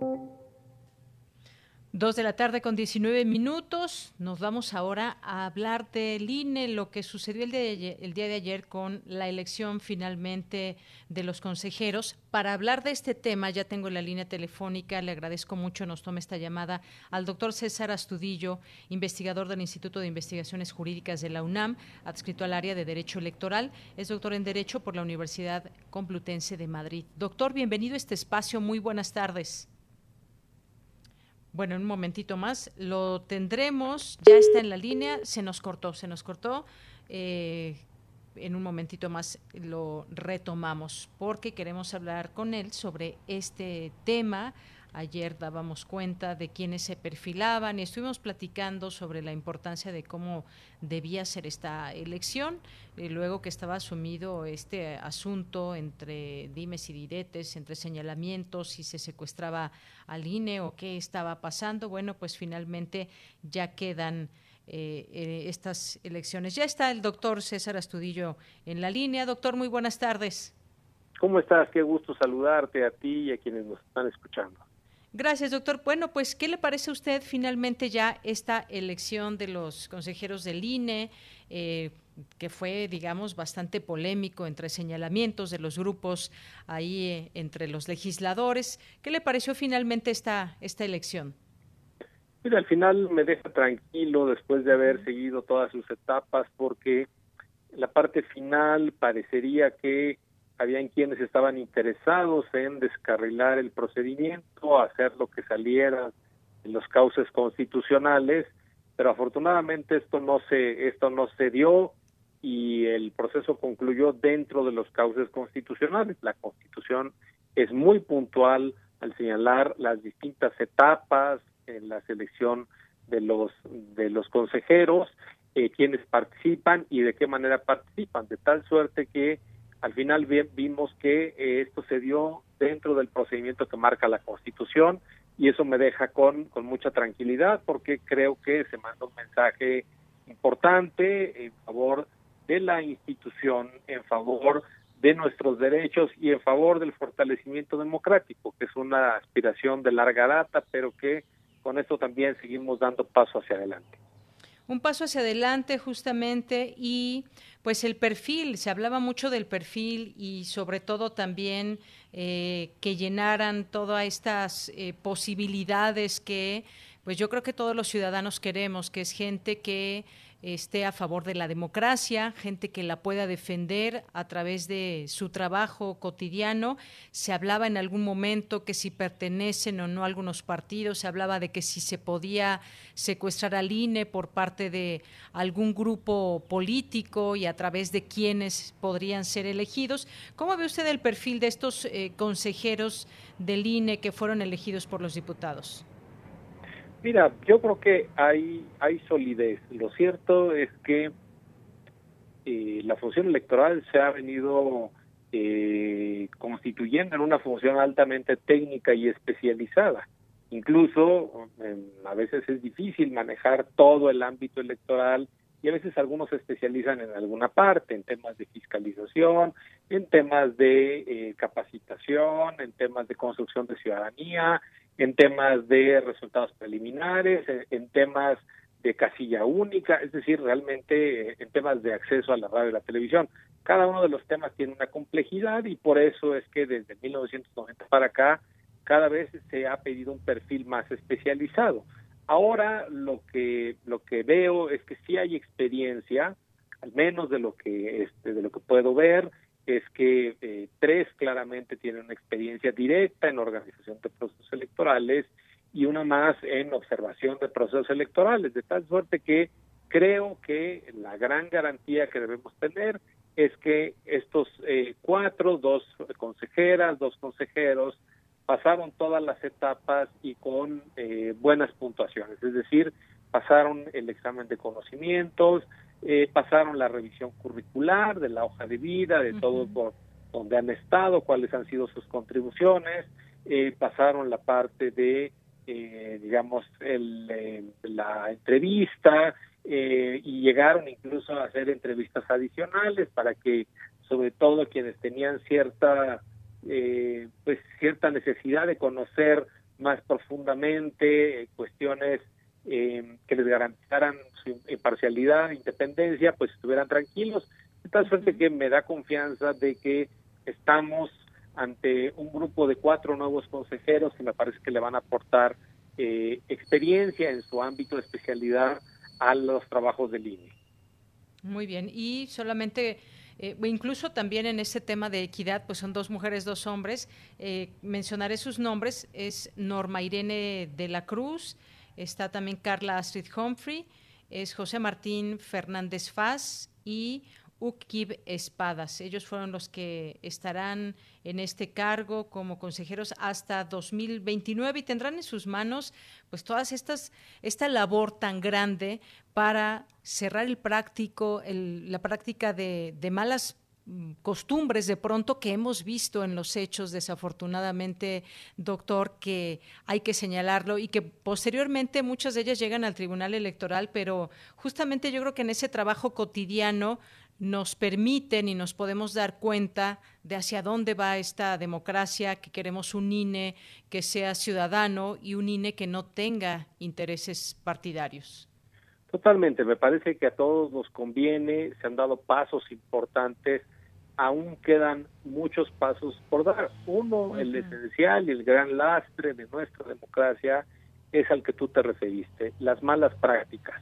Y las malas prácticas hay que dejarlo muy claro las malas prácticas tienen nombre y apellido, y el nombre y apellido son los partidos políticos, ¿sí? Los partidos políticos son los generadores de las malas prácticas, hay gobiernos que también desafortunadamente participan en estas malas prácticas y muchas veces dentro de esta mitología que se ha construido y dentro de este discurso que es políticamente conveniente para algunos, a esto le llaman fraude. Técnicamente esto no es un fraude, pero lo que sí deja ver es que los partidos políticos todavía no se han democratizado, son el gran lastre, así lo voy a decir, el gran lastre de la democracia, por paradójico que sea en México, son sus partidos políticos, que no son en absoluto democráticos, llevan una serie de prácticas a la que la institución le cuesta atajar, ¿sí? pero por eso es que estamos así. Espero que estos consejeros también sean muy echados para adelante, denuncien cuando vean este tipo de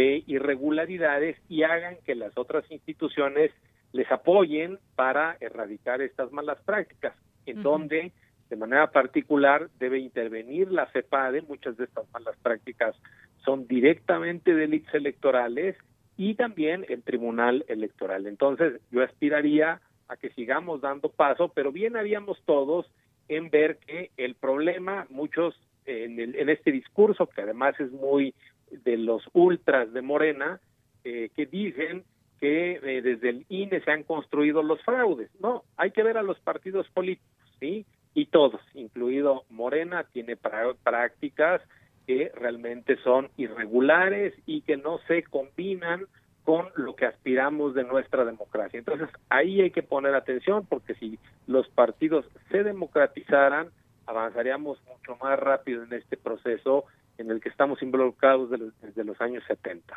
Claro, de pronto de pronto hemos visto momentos en que como que los partidos o algunos partidos quisieran que el INE les pudiera favorecer de alguna u otra manera. Es una labor muy grande, muy difícil organizar elecciones en todo el país sobre todo cuando son elecciones presidenciales, pero también las intermedias, por supuesto, son muy importantes. Hoy lo decía el propio eh, presidente López Obrador, doctor, que no se deben someter a intereses ni doblegarse y pues el trabajo quedará quedará ahí expuesto. Esto es algo muy importante. Quisiéramos justamente que no representen a partidos, que no representen intereses eh, particulares que incluso puedan no ser de partidos, pero puedan ser de algún grupo eh, social, de empresarios y demás.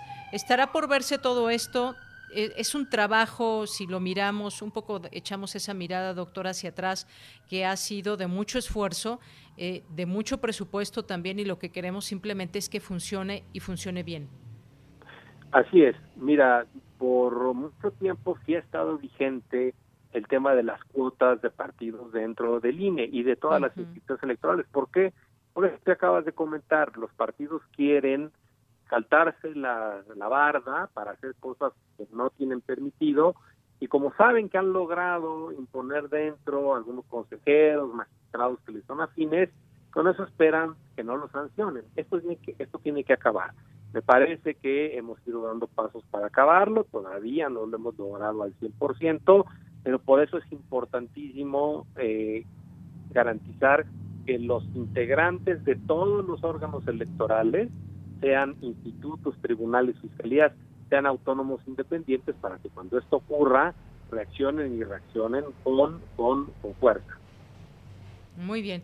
Bueno, pues seguiremos muy atentos a este trabajo. Por lo pronto, pues después de todo lo que estaba sucediendo a últimos días, me parece que hay eh, pues las distintas posturas y opiniones en torno a que esto fue positivo, que esta elección finalmente se termina unidos por parte también de los propios partidos que de pronto nos dan alguna señal de que sí quisieran que esto cambie para bien y pues seguimos atentos a, a todo ello. Por lo pronto se quedan estos cuatro consejeros que ya mencionábamos, con sus perfiles que ya se pueden conocer, su, su historial en torno a estos temas de elecciones y de democracia. ¿Algo más que quiera agregar, doctor?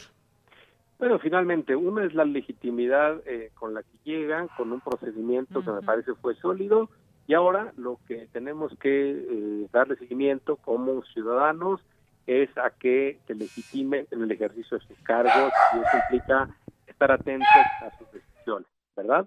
Sería todo. Muy bien, doctor. Pues muchísimas gracias. Gracias por estar con nosotros para hablar de este tema de suma importancia, que es esta elección de consejeros electorales. Muchas gracias. Te lo agradezco a ti. Muchos saludos. Muchos saludos. Muy buenas tardes al doctor César Astudillo, investigador del Instituto de Investigaciones Jurídicas de la UNAM, adscrito al área de Derecho Electoral, es doctor en Derecho por la Universidad Complutense de Madrid. Y continuamos. Porque tu opinión es importante, síguenos en nuestras redes sociales, en Facebook como Prisma RU y en Twitter como arroba PrismaRU. Prisma RU. Relatamos al mundo.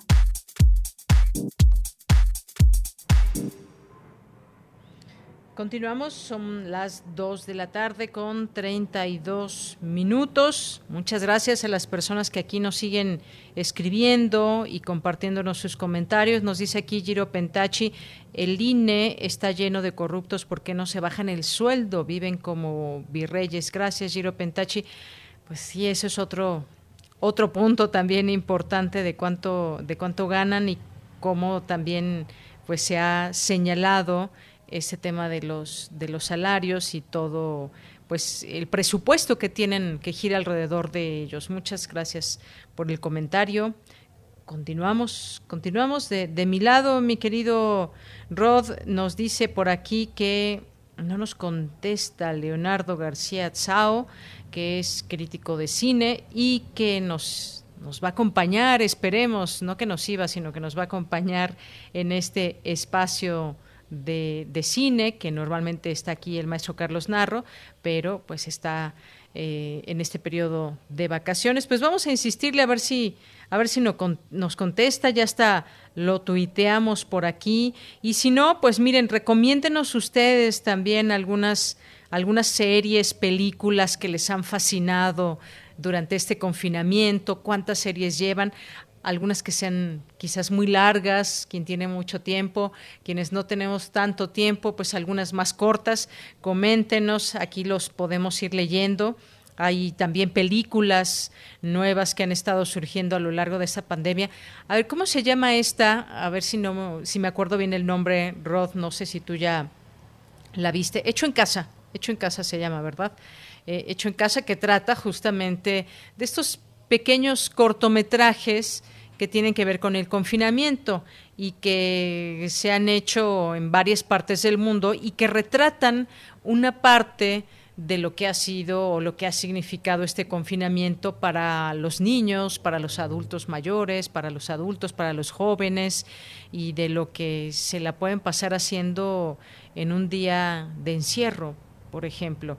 Eh, pues bueno, esa es una de las que yo les puedo recomendar. No lo he visto todas, son varios capítulos muy cortitos, muy, muy varios cortometrajes más bien, eh, de algunos cuatro o cinco minutos, algunos hasta siete. No los he terminado, he visto algunos, algunos me han llamado mucho la atención, me han gustado, otros no tanto, pero ahí está también la, recomendación.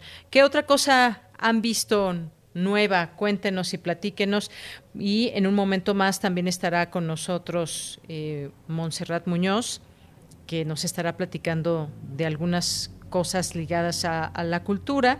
Sí, nos adelantamos con, con Montserrat, espero que ya esté por ahí eh, en un momentito más en la línea telefónica y ella nos va a platicar, nos va a platicar ella de Aminatú Haidar, que es una activista por los derechos humanos y también nos va a platicar de una serie animada y en un momento más estará con nosotros aquí, quizás también un poco un poco de música, sino ahorita también buscamos algo para deleitar sus oídos. Se aceptan sugerencias, se aceptan sugerencias musicales, de cine, de series para este confinamiento, las que más les hayan gustado.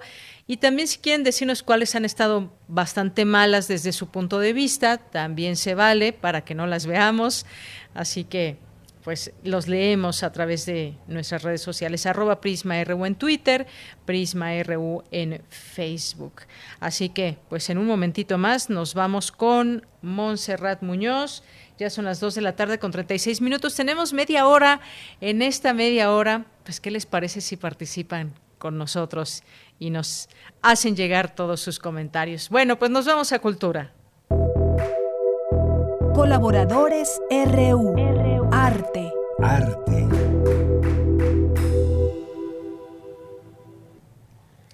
Bueno, pues ya está con nosotros Monserrat Muñoz. ¿Cómo estás? Muy buenas tardes. Hola, Bellanira, equipo de Prisma RU, por supuesto toda nuestra querida audiencia, ¿cómo están? Nos adelantamos, pero tengo ya listos los flechazos culturales en esta sección que pues agradablemente la tomo como un préstamo y también con una increíble sonrisa, porque de verdad a mí me dijeron, es un poco libre el formato, y yo entendí, voy a hablar de mis cosas favoritas. ¿Y qué son las cosas favoritas que tengo para ustedes? Una invitación a que celebremos un cumpleaños, una vuelta al sol, esto de por sí ya es una fiesta entre pueblos, entre políticas y todo por un pedazo de tierra. Mañana viernes 24 de julio es el, aniversario de nacimiento de una grandiosa mujer que en estos tiempos celebrar la vida de una mujer ya es de por sí noticia. Ella es revolucionaria, amorosa ante sus convicciones, emblemática. Ella es Aminetu Haidar quien es representante de la comunidad de Arabia Saharaudí, a quien pues también le reconocemos ser portadora de la voz y de la rebelión de la propiedad cultural y de la familia que hace este pueblo, porque si algo de Yanira hemos descubierto en particular quiero señalar es que ahora en este confinamiento todos somos ciudadanos del mundo. No importa dónde estemos, todos somos más eh, unidos a través de pasar la misma situación que a todos al mismo tiempo nos cambió la vida. porque es importante? Porque mañana habrá una conferencia a las 5 de la tarde donde participarán ponentes de Portugal, de Suiza, de México. todas son mujeres que han tenido luchas y sobre todo también nos uniremos a ellas mediante estos datos que les dejaré en, en Twitter en esta conferencia para decir Sahara libre de colonialismo ya. Una mujer que ha hecho huelga de hambre en aeropuertos porque le han negado la entrada a, a naciones merece ser reconocida, merece ser nombrada y todo esto me, me, surgió esta invitación porque vi en vía Zoom una conferencia de Rolando de la Rosa donde hablaba con otros cómplices. Él es un gran artista, plástico, visual y un ejemplo del parteaguas del arte moderno, por ejemplo, es también un artista que ha jugado por la libre, sin galerías, con una iniciativa comunitaria y porque merece ser nombrado y reconocido y parte también de este comunidad también mexicana que se acerca a otras naciones. Por ello también les dejaré la invitación para que celebremos juntos el cumpleaños mañana de Amiretu Haidar. Muy bien. También, eh, primero que nada, quiero destacar que esta señal está llegando al espacio. Me gusta pensar que siempre Radio UNAM llega al espacio en forma de ondas, que nuestras voces llegan a captarse, por ejemplo, en naves espaciales, que los aliens pegan una oreja a Radio Universidad, que las estrellas escuchan a Bach, a Deyanira, a las bandas de intersecciones. Y para mostrarlo citaré a una serie, se llama Midnight Gospel. La pueden encontrar en Netflix. ¿Ya la viste tú? No, no la he visto. Fíjate, justamente estaba yo pidiendo recomendaciones que sean muy buenas o si algo les pareció malo que también nos los digan. Pero a ver, dinos entonces esta recomendación. Va, de nuevo. Se llama The Midnight Gospel. Y esto es porque Clancy es un cosmonauta espacial quien a través de un simulador que tiene en su propia casa llega a planetas desconocidos con la misión de develar misterios y secretos de la vida, ya sea nuestra vida, nuestra vida real y nuestra vida digital. Y a través de sus entrevistados tiene una serie de capítulos donde va develando temas como el ego, el yo, la trascendencia, la mística, eh, la cábala, el budismo. Parece ser que tiene un poco de todas las religiones, pero creo en verdad que todas las religiones se basan quizás en un mito comunal. Entonces dicen que vienen de Sumeria, pero en The Midnight Gospel van a poder tener en un formato de animación, que la animación para mí es un género que nos permite acercarnos muchísimo a la animación, creo a la imaginación más bien. Creo que la animación, por ejemplo, en el cine o este formato nos permite llegar a mundos imposibles y posibles, desdoblarlos a través de colores pastel en una estética bastante comprometida con la estética pop, a lo mejor de la animación, nos va presentando situaciones donde a través de aventuras y cosas que tiene que pasar este personaje con sus entrevistados son grabados con drones, miniatura que los van siguiendo, él graba todo en audio y después regresa de visitar el mundo virtual que elija a su casa y así sube su podcast. Y creo que ahorita que hablamos de medios de comunicarnos sonoramente, es muy válida de ver. Si lloran en el último episodio, por favor háganmelo saber, porque a mí sí se me salió una lagrimita. Creo que habla de cosas que no nos atrevemos a desdoblar tan fácil, por ejemplo, la muerte de un ser querido o las preguntas tan necesarias como quién soy, a dónde voy, qué estación de radio sintonizo hoy. Por supuesto, Radio UNAM. Les recomendamos muchísimo esta serie, está en Netflix no diría que es tan adecuada para chiquillos como de 12 o 11 años, pero quizás les puede ser atractivo la estética, eh, igual vean un capítulo y te la recomiendo para Cami también, ah, pero si no, Dayanira, échate un clavado, te vas a sorprender, esa es la, la promesa, y va a llegar a tu corazón seguro. y la tercera, la tercera eh, oportunidad, el tercer flechazo es que, por favor, en la colonia Portales hay un portal mágico místico que tiene dos cosas que nos encantan, bueno, tres realmente. Pizza, jazz y café. ¿A quién no le gusta la pizza, el jazz y el café? Y si podemos tenerlo todo junto en un mismo lugar, conozcan por favor a Pizza Jazz Café, que es un lugar resistente underground liderado por Adrián Escamilla, que es un empresario que tiene este lugarcito, es una gran persona que hornea en este horno de piedra que es un tesoro y por eso la comida de ahí, la pizza y las conchas que hace de vainilla saben tan deliciosas, pero aparte es un excelente músico. Ahora con la pandemia se dedicó a repartir pan eh, horneado por él mismo y un equipo reducido de personas, pero ahora ya está abierto al público en general. El formato es que es bajo reserva, solo tres mesas separadas entre sí por mamparas y él solo toca ya sea con pistas o solamente con su saxofón.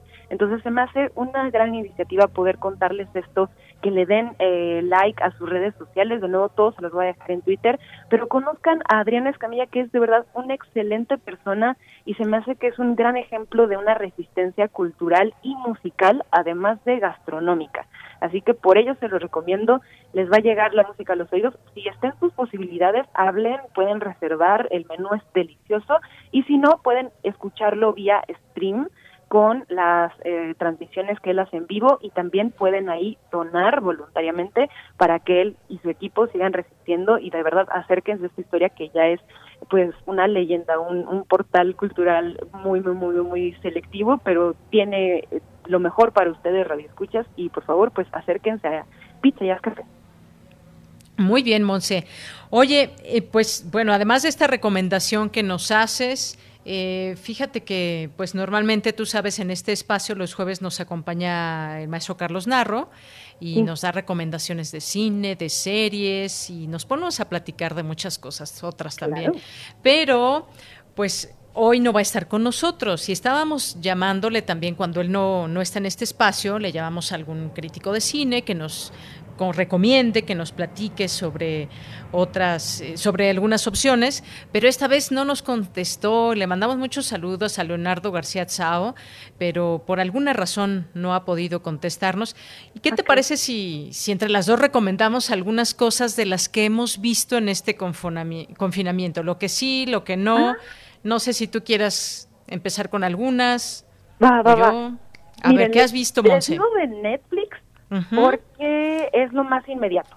Si quieren algo de música, eh, sé que muchos tienen esta plataforma, entonces entren a ver What Happened Miss Simone, que es un documental de Nina Simone dirigido por una mujer donde hay música, donde hay historias, donde hay lucha política, donde todo este tema del clasismo y el racismo se devela a través de una postura musical y se me hace una gran obra. Entonces, si quieren saber más de Nina Simón y de quién fue y de cuál era su trastorno y delirio y placer personal, vean eso. Esa es mi primera recomendación. What Happened Miss Simone. Muy bien. Oye, yo quiero recomendar una que estoy viendo, todavía no la termino, me está gustando mucho, la estoy viendo con, con Cami justamente, que se llama Anne with an E. Ana con E. Y la verdad es que es una, una serie muy entretenida, donde pues está situada en otro momento, no es, eh, no es el presente, y son, me parece que 27 episodios, pero pues está situada con mucho feminismo, con esa visión de una niña que a su corta edad ha vivido cosas terribles. Ella es huérfana, no diré más, y entonces pasa por una serie de eventos desafortunados, pero que a todo, a todo le imprime unas ganas de, de vivir, de salir adelante, y nos eh, le gusta la poesía, le gusta leer, en fin, está una, una serie muy bonita que yo la recomiendo y está también en Netflix. Todavía no la termino, pero lo que he visto me encanta. Te la recomiendo también, eh, Monse. También me la recomendó mi tía. Yo creo ah, que tiene que ser. Hablando de Monse Magia, que es a propósito de mi Twitter personal, el término magia, pues radio escuchas, ¿qué piensan cuando escuchan magia? Porque para mí en algún momento era la televisión y escuchar los horóscopos de Walter Mercado. Creo que para todos. y es también algo del boom que está eh, ahorita en internet, el documental de Walter Mercado. Si pueden, asómense por favor a esto y creo que tengo una conclusión. Mi conclusión es que realmente lo retrata en esencia y esa esencia tiene, como se llama justo el documental, mucho, mucho amor. Pero ¿qué es el amor? El, la luz, para mí, el brillo, el ser una personalidad y transmitirlo, transferirlo a todo lo que, lo que puede rodear a este personaje puertorriqueño que de por sí eh, inició muy chico reviviendo un ave y de ahí le dieron el don de que, bueno, podría tener esta magia. Se lo recomiendo también y podremos ahí hacer discusión sobre qué les gustó y qué no les gustó. Hay muchas cosas que también no me gustaron, pero creo que la esencia es muy válido de ver con unas palomitas. Muy bien. Oye, ya nos llegaron algunas recomendaciones, qué bueno, por parte del público. Mira, Mayra Elizondo nos recomienda Modi. Dice, yo aprovecho y recomiendo esta preciosa película, está en Netflix. Ahora la vi ayer y sigo impactada. Modi. Ahí, ahí la apuntamos también. Va, va, va. Y luego tenemos también otra recomendación de Gaby Yale. Nos dice, yo recomiendo para adultos Outlander. Saludos a, todo el equipo de Prisma. ¿Tú ya la ah, viste? No, no, no. Le estoy anotando porque sí me voy a echar ahí mi clavado. Gracias a ustedes. Me van a tener en el sillón. Sí, sí. Una que tal vez ya viste, no sé, es la de Ya no estoy aquí, que recomienda Mayra. En Colombia se baila la cumbia. Ya la viste, Monse. Me encanta. sí, sí, muy buena película. Que decía, bésame lo que dura una cumbia rebajada para que dure más. Así es. Entonces, acérquese esta historia. Me encanta la construcción de planos de, esta película. Es basa, estéticamente me hace un gran valor y bueno, pues en, en, la historia y el guion, siempre ver una historia juvenil es muy refrescante, nos hace volver a vivir, supongo. Así es, es una gran película, por supuesto la recomendamos. Gracias, Mayra. Ay, a ver, ¿qué, otra nos recomienda? Nos dice, una que no vean, por favor, no le gustó para nada, es la de Lucy. No sé si tú la viste. Se anuncia así, mira, es, con, es la de eh, que sale Scarlett Johansson. Una oh. persona promedio usa el 10% de su capacidad cerebral. Hoy ella alcanzará el 100%. Yo recuerdo que la empecé a ver, no la terminé. Sí, ya sí la vi. ¿Te gustó?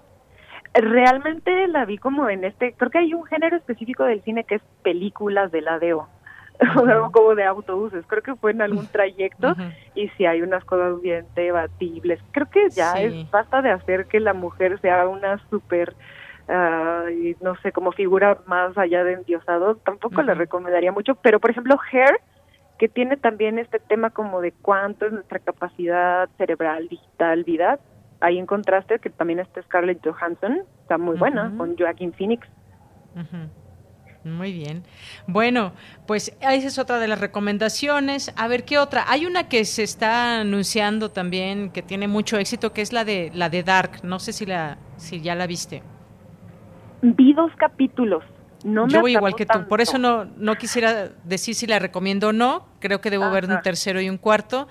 Me está gustando, pero todavía no podría decirles si se las recomiendo. Creo que es muy pocos capítulos aún.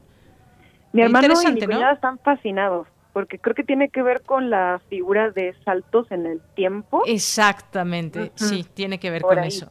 Díganos ustedes de qué trata, digo sin spoiler, porque pues ya constamos que lo empezamos a ver, pero sí cuéntenos de, de, de, de qué va, series radiofónicas también. Sí, oye, también deberíamos de recomendar podcast, ¿verdad? Tú nos decías que en este confinamiento, pues ahora has estado en esta sintonía de, podcast y creo que hay algunos eh, muy buenos y algunos eh, sitios donde se están alojando también muchas historias en este en este confinamiento. Les recomiendo uno de Tijuana. Son eh, dos profesionistas en temas de la vida psicológica interna, de cómo tomar decisiones, de cómo trabajar procesos emocionales. Se llama Se Regalan Dudas. Se Regalan Dudas Podcast es uno de los más eh, rankeados, más cotizados ahorita en el top 10 de Spotify y lo descubrí gracias a la recomendación de una tijuanense que dijo, la verdad es que no sé ni cómo sentirme en esta pandemia, pero escuchando este podcast me sentí mejor.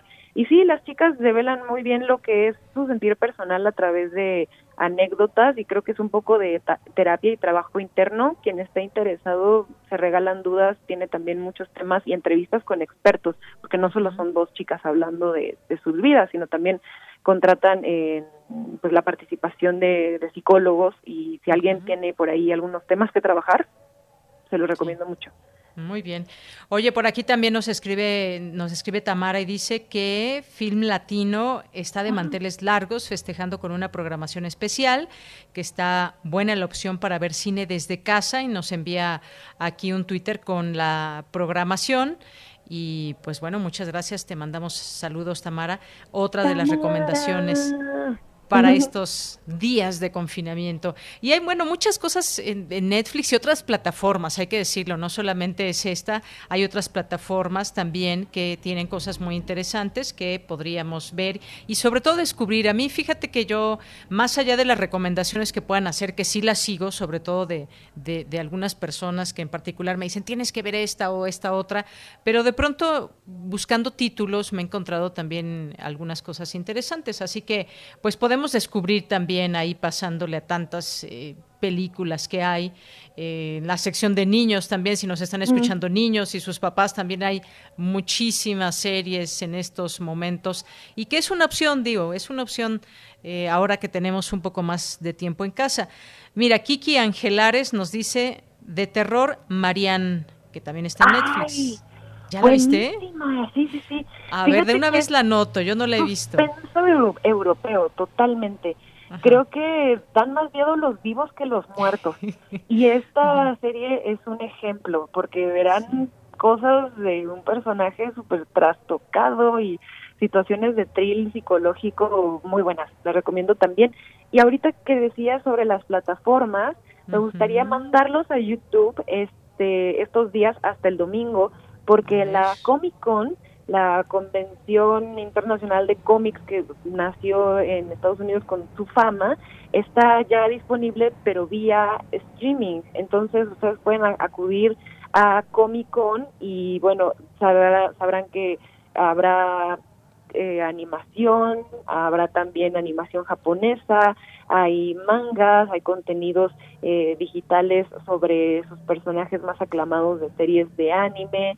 Eh, también estas convenciones son muy características porque los fanáticos se pueden vestir, no hacer el cosplay que le llaman, entonces pues de repente ves a Naruto, a Ranmas, a Vegetas, a Gohan, a Goku, a Sailor Moon, a Sakura, quizás me quedé muy en esa generación, pero si quiere también darse un lado hablando también de público infantil, pues vayan a la Comic Con vía web, se me hace súper eh, interesante, hasta el domingo en YouTube, disponible y abierto para que revisen conferencias, conciertos que dan y más.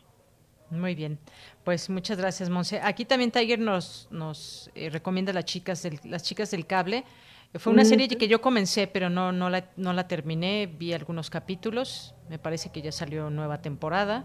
Mm. Eh, ¿Qué otras cosas? A ver, había una también, Orange is the New Black. No sé si salió otra temporada, ya ni sé. Vi creo que tres, me parece. Me gustó, me gustó esa también, ya de un poquito, algunos años atrás. ¿Qué otra, Monse? A ver, ¿qué hayas visto que nos recomiendes? Que haya visto que les recomiendes, que estoy, estoy pensando como en irme a, otros lados. Mira, hay eh, una también, me acabo de acordar de una, El Mago, que es una película turca que para toda la familia está muy divertida. Se van, a, se van a entretener muchísimo, es muy divertida y pues bueno, solamente está hablada en turco, la podemos ver con los subtítulos en español o en otro idioma que quieran, pero solamente está en turco, muy, muy bonita también, por si quieren anotarla, en familia. Son de esas películas que puede ver toda la familia. Ah, me, encanta, sí estoy anotando, ¿eh? por favor, también. Sí, yo también, aquí la de Marian también ya la anoté. Nos encanta porque tienen siempre las mejores recomendaciones. Creo que ahorita que decía que nuestras voces están en el espacio, pero pues también nuestras voces no son nada sin nuestros maestros, sin ustedes, sin hacer otra edad. Entonces me parece increíble y gracias por esta oportunidad de, de abrir eh, el feedback, no, la retroalimentación comunitaria y ustedes lo superan todo, Radio Escuchas. De verdad, nosotros podemos estar aquí, pero ustedes también son el triángulo, completan esta esa parte, esta visión.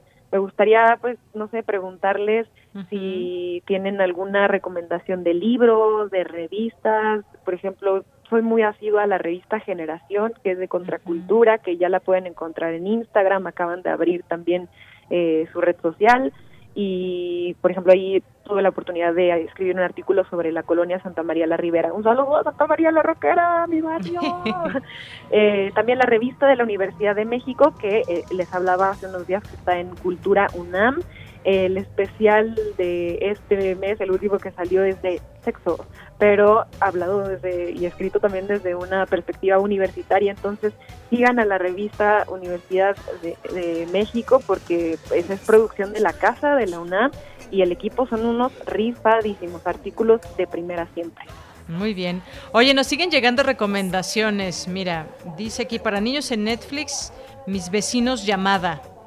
Eh, Mayra nos dice, recomiendo mucho los episodios de Órbita Laica, que es un programa de la cadena española RTV de divulgación científica, muy divertido y repleto de curiosidades y de sentido de humor, con la participación de científicos e invitados.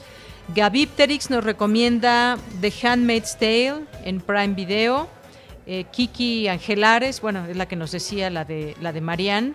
Eh, Gabipterix también nos dice que Dark es una joya. Oh. Y nos dice por aquí Héctor How to Get Away with Murder, que también está muy buena esta, esta serie. Y también cine en línea de la Filmoteca UNAM, por supuesto. Joel Cabrales, que nos hace esta recomendación, que ya no hemos dejado de hacer estas recomendaciones de la Filmoteca de la UNAM. Héctor Espinosa, bueno, la que nos decía de los vecinos, pues aquí otras recomendaciones del público.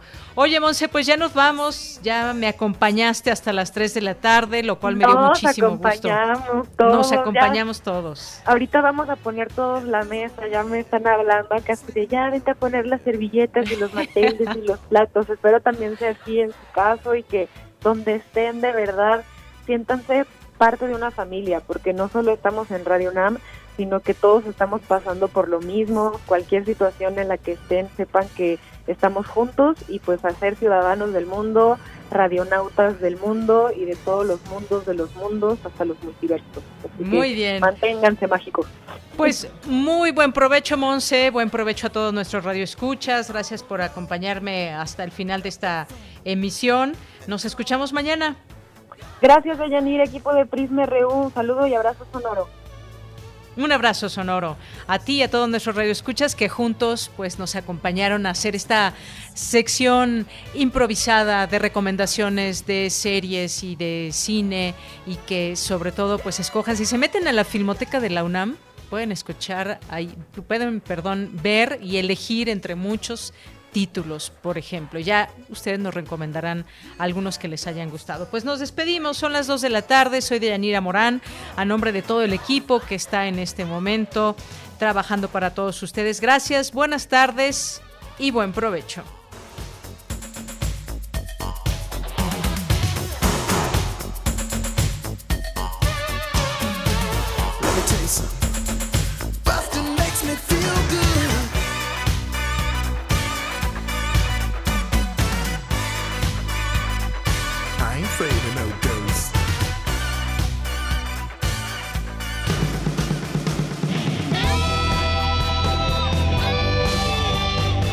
RU. Relatamos al mundo.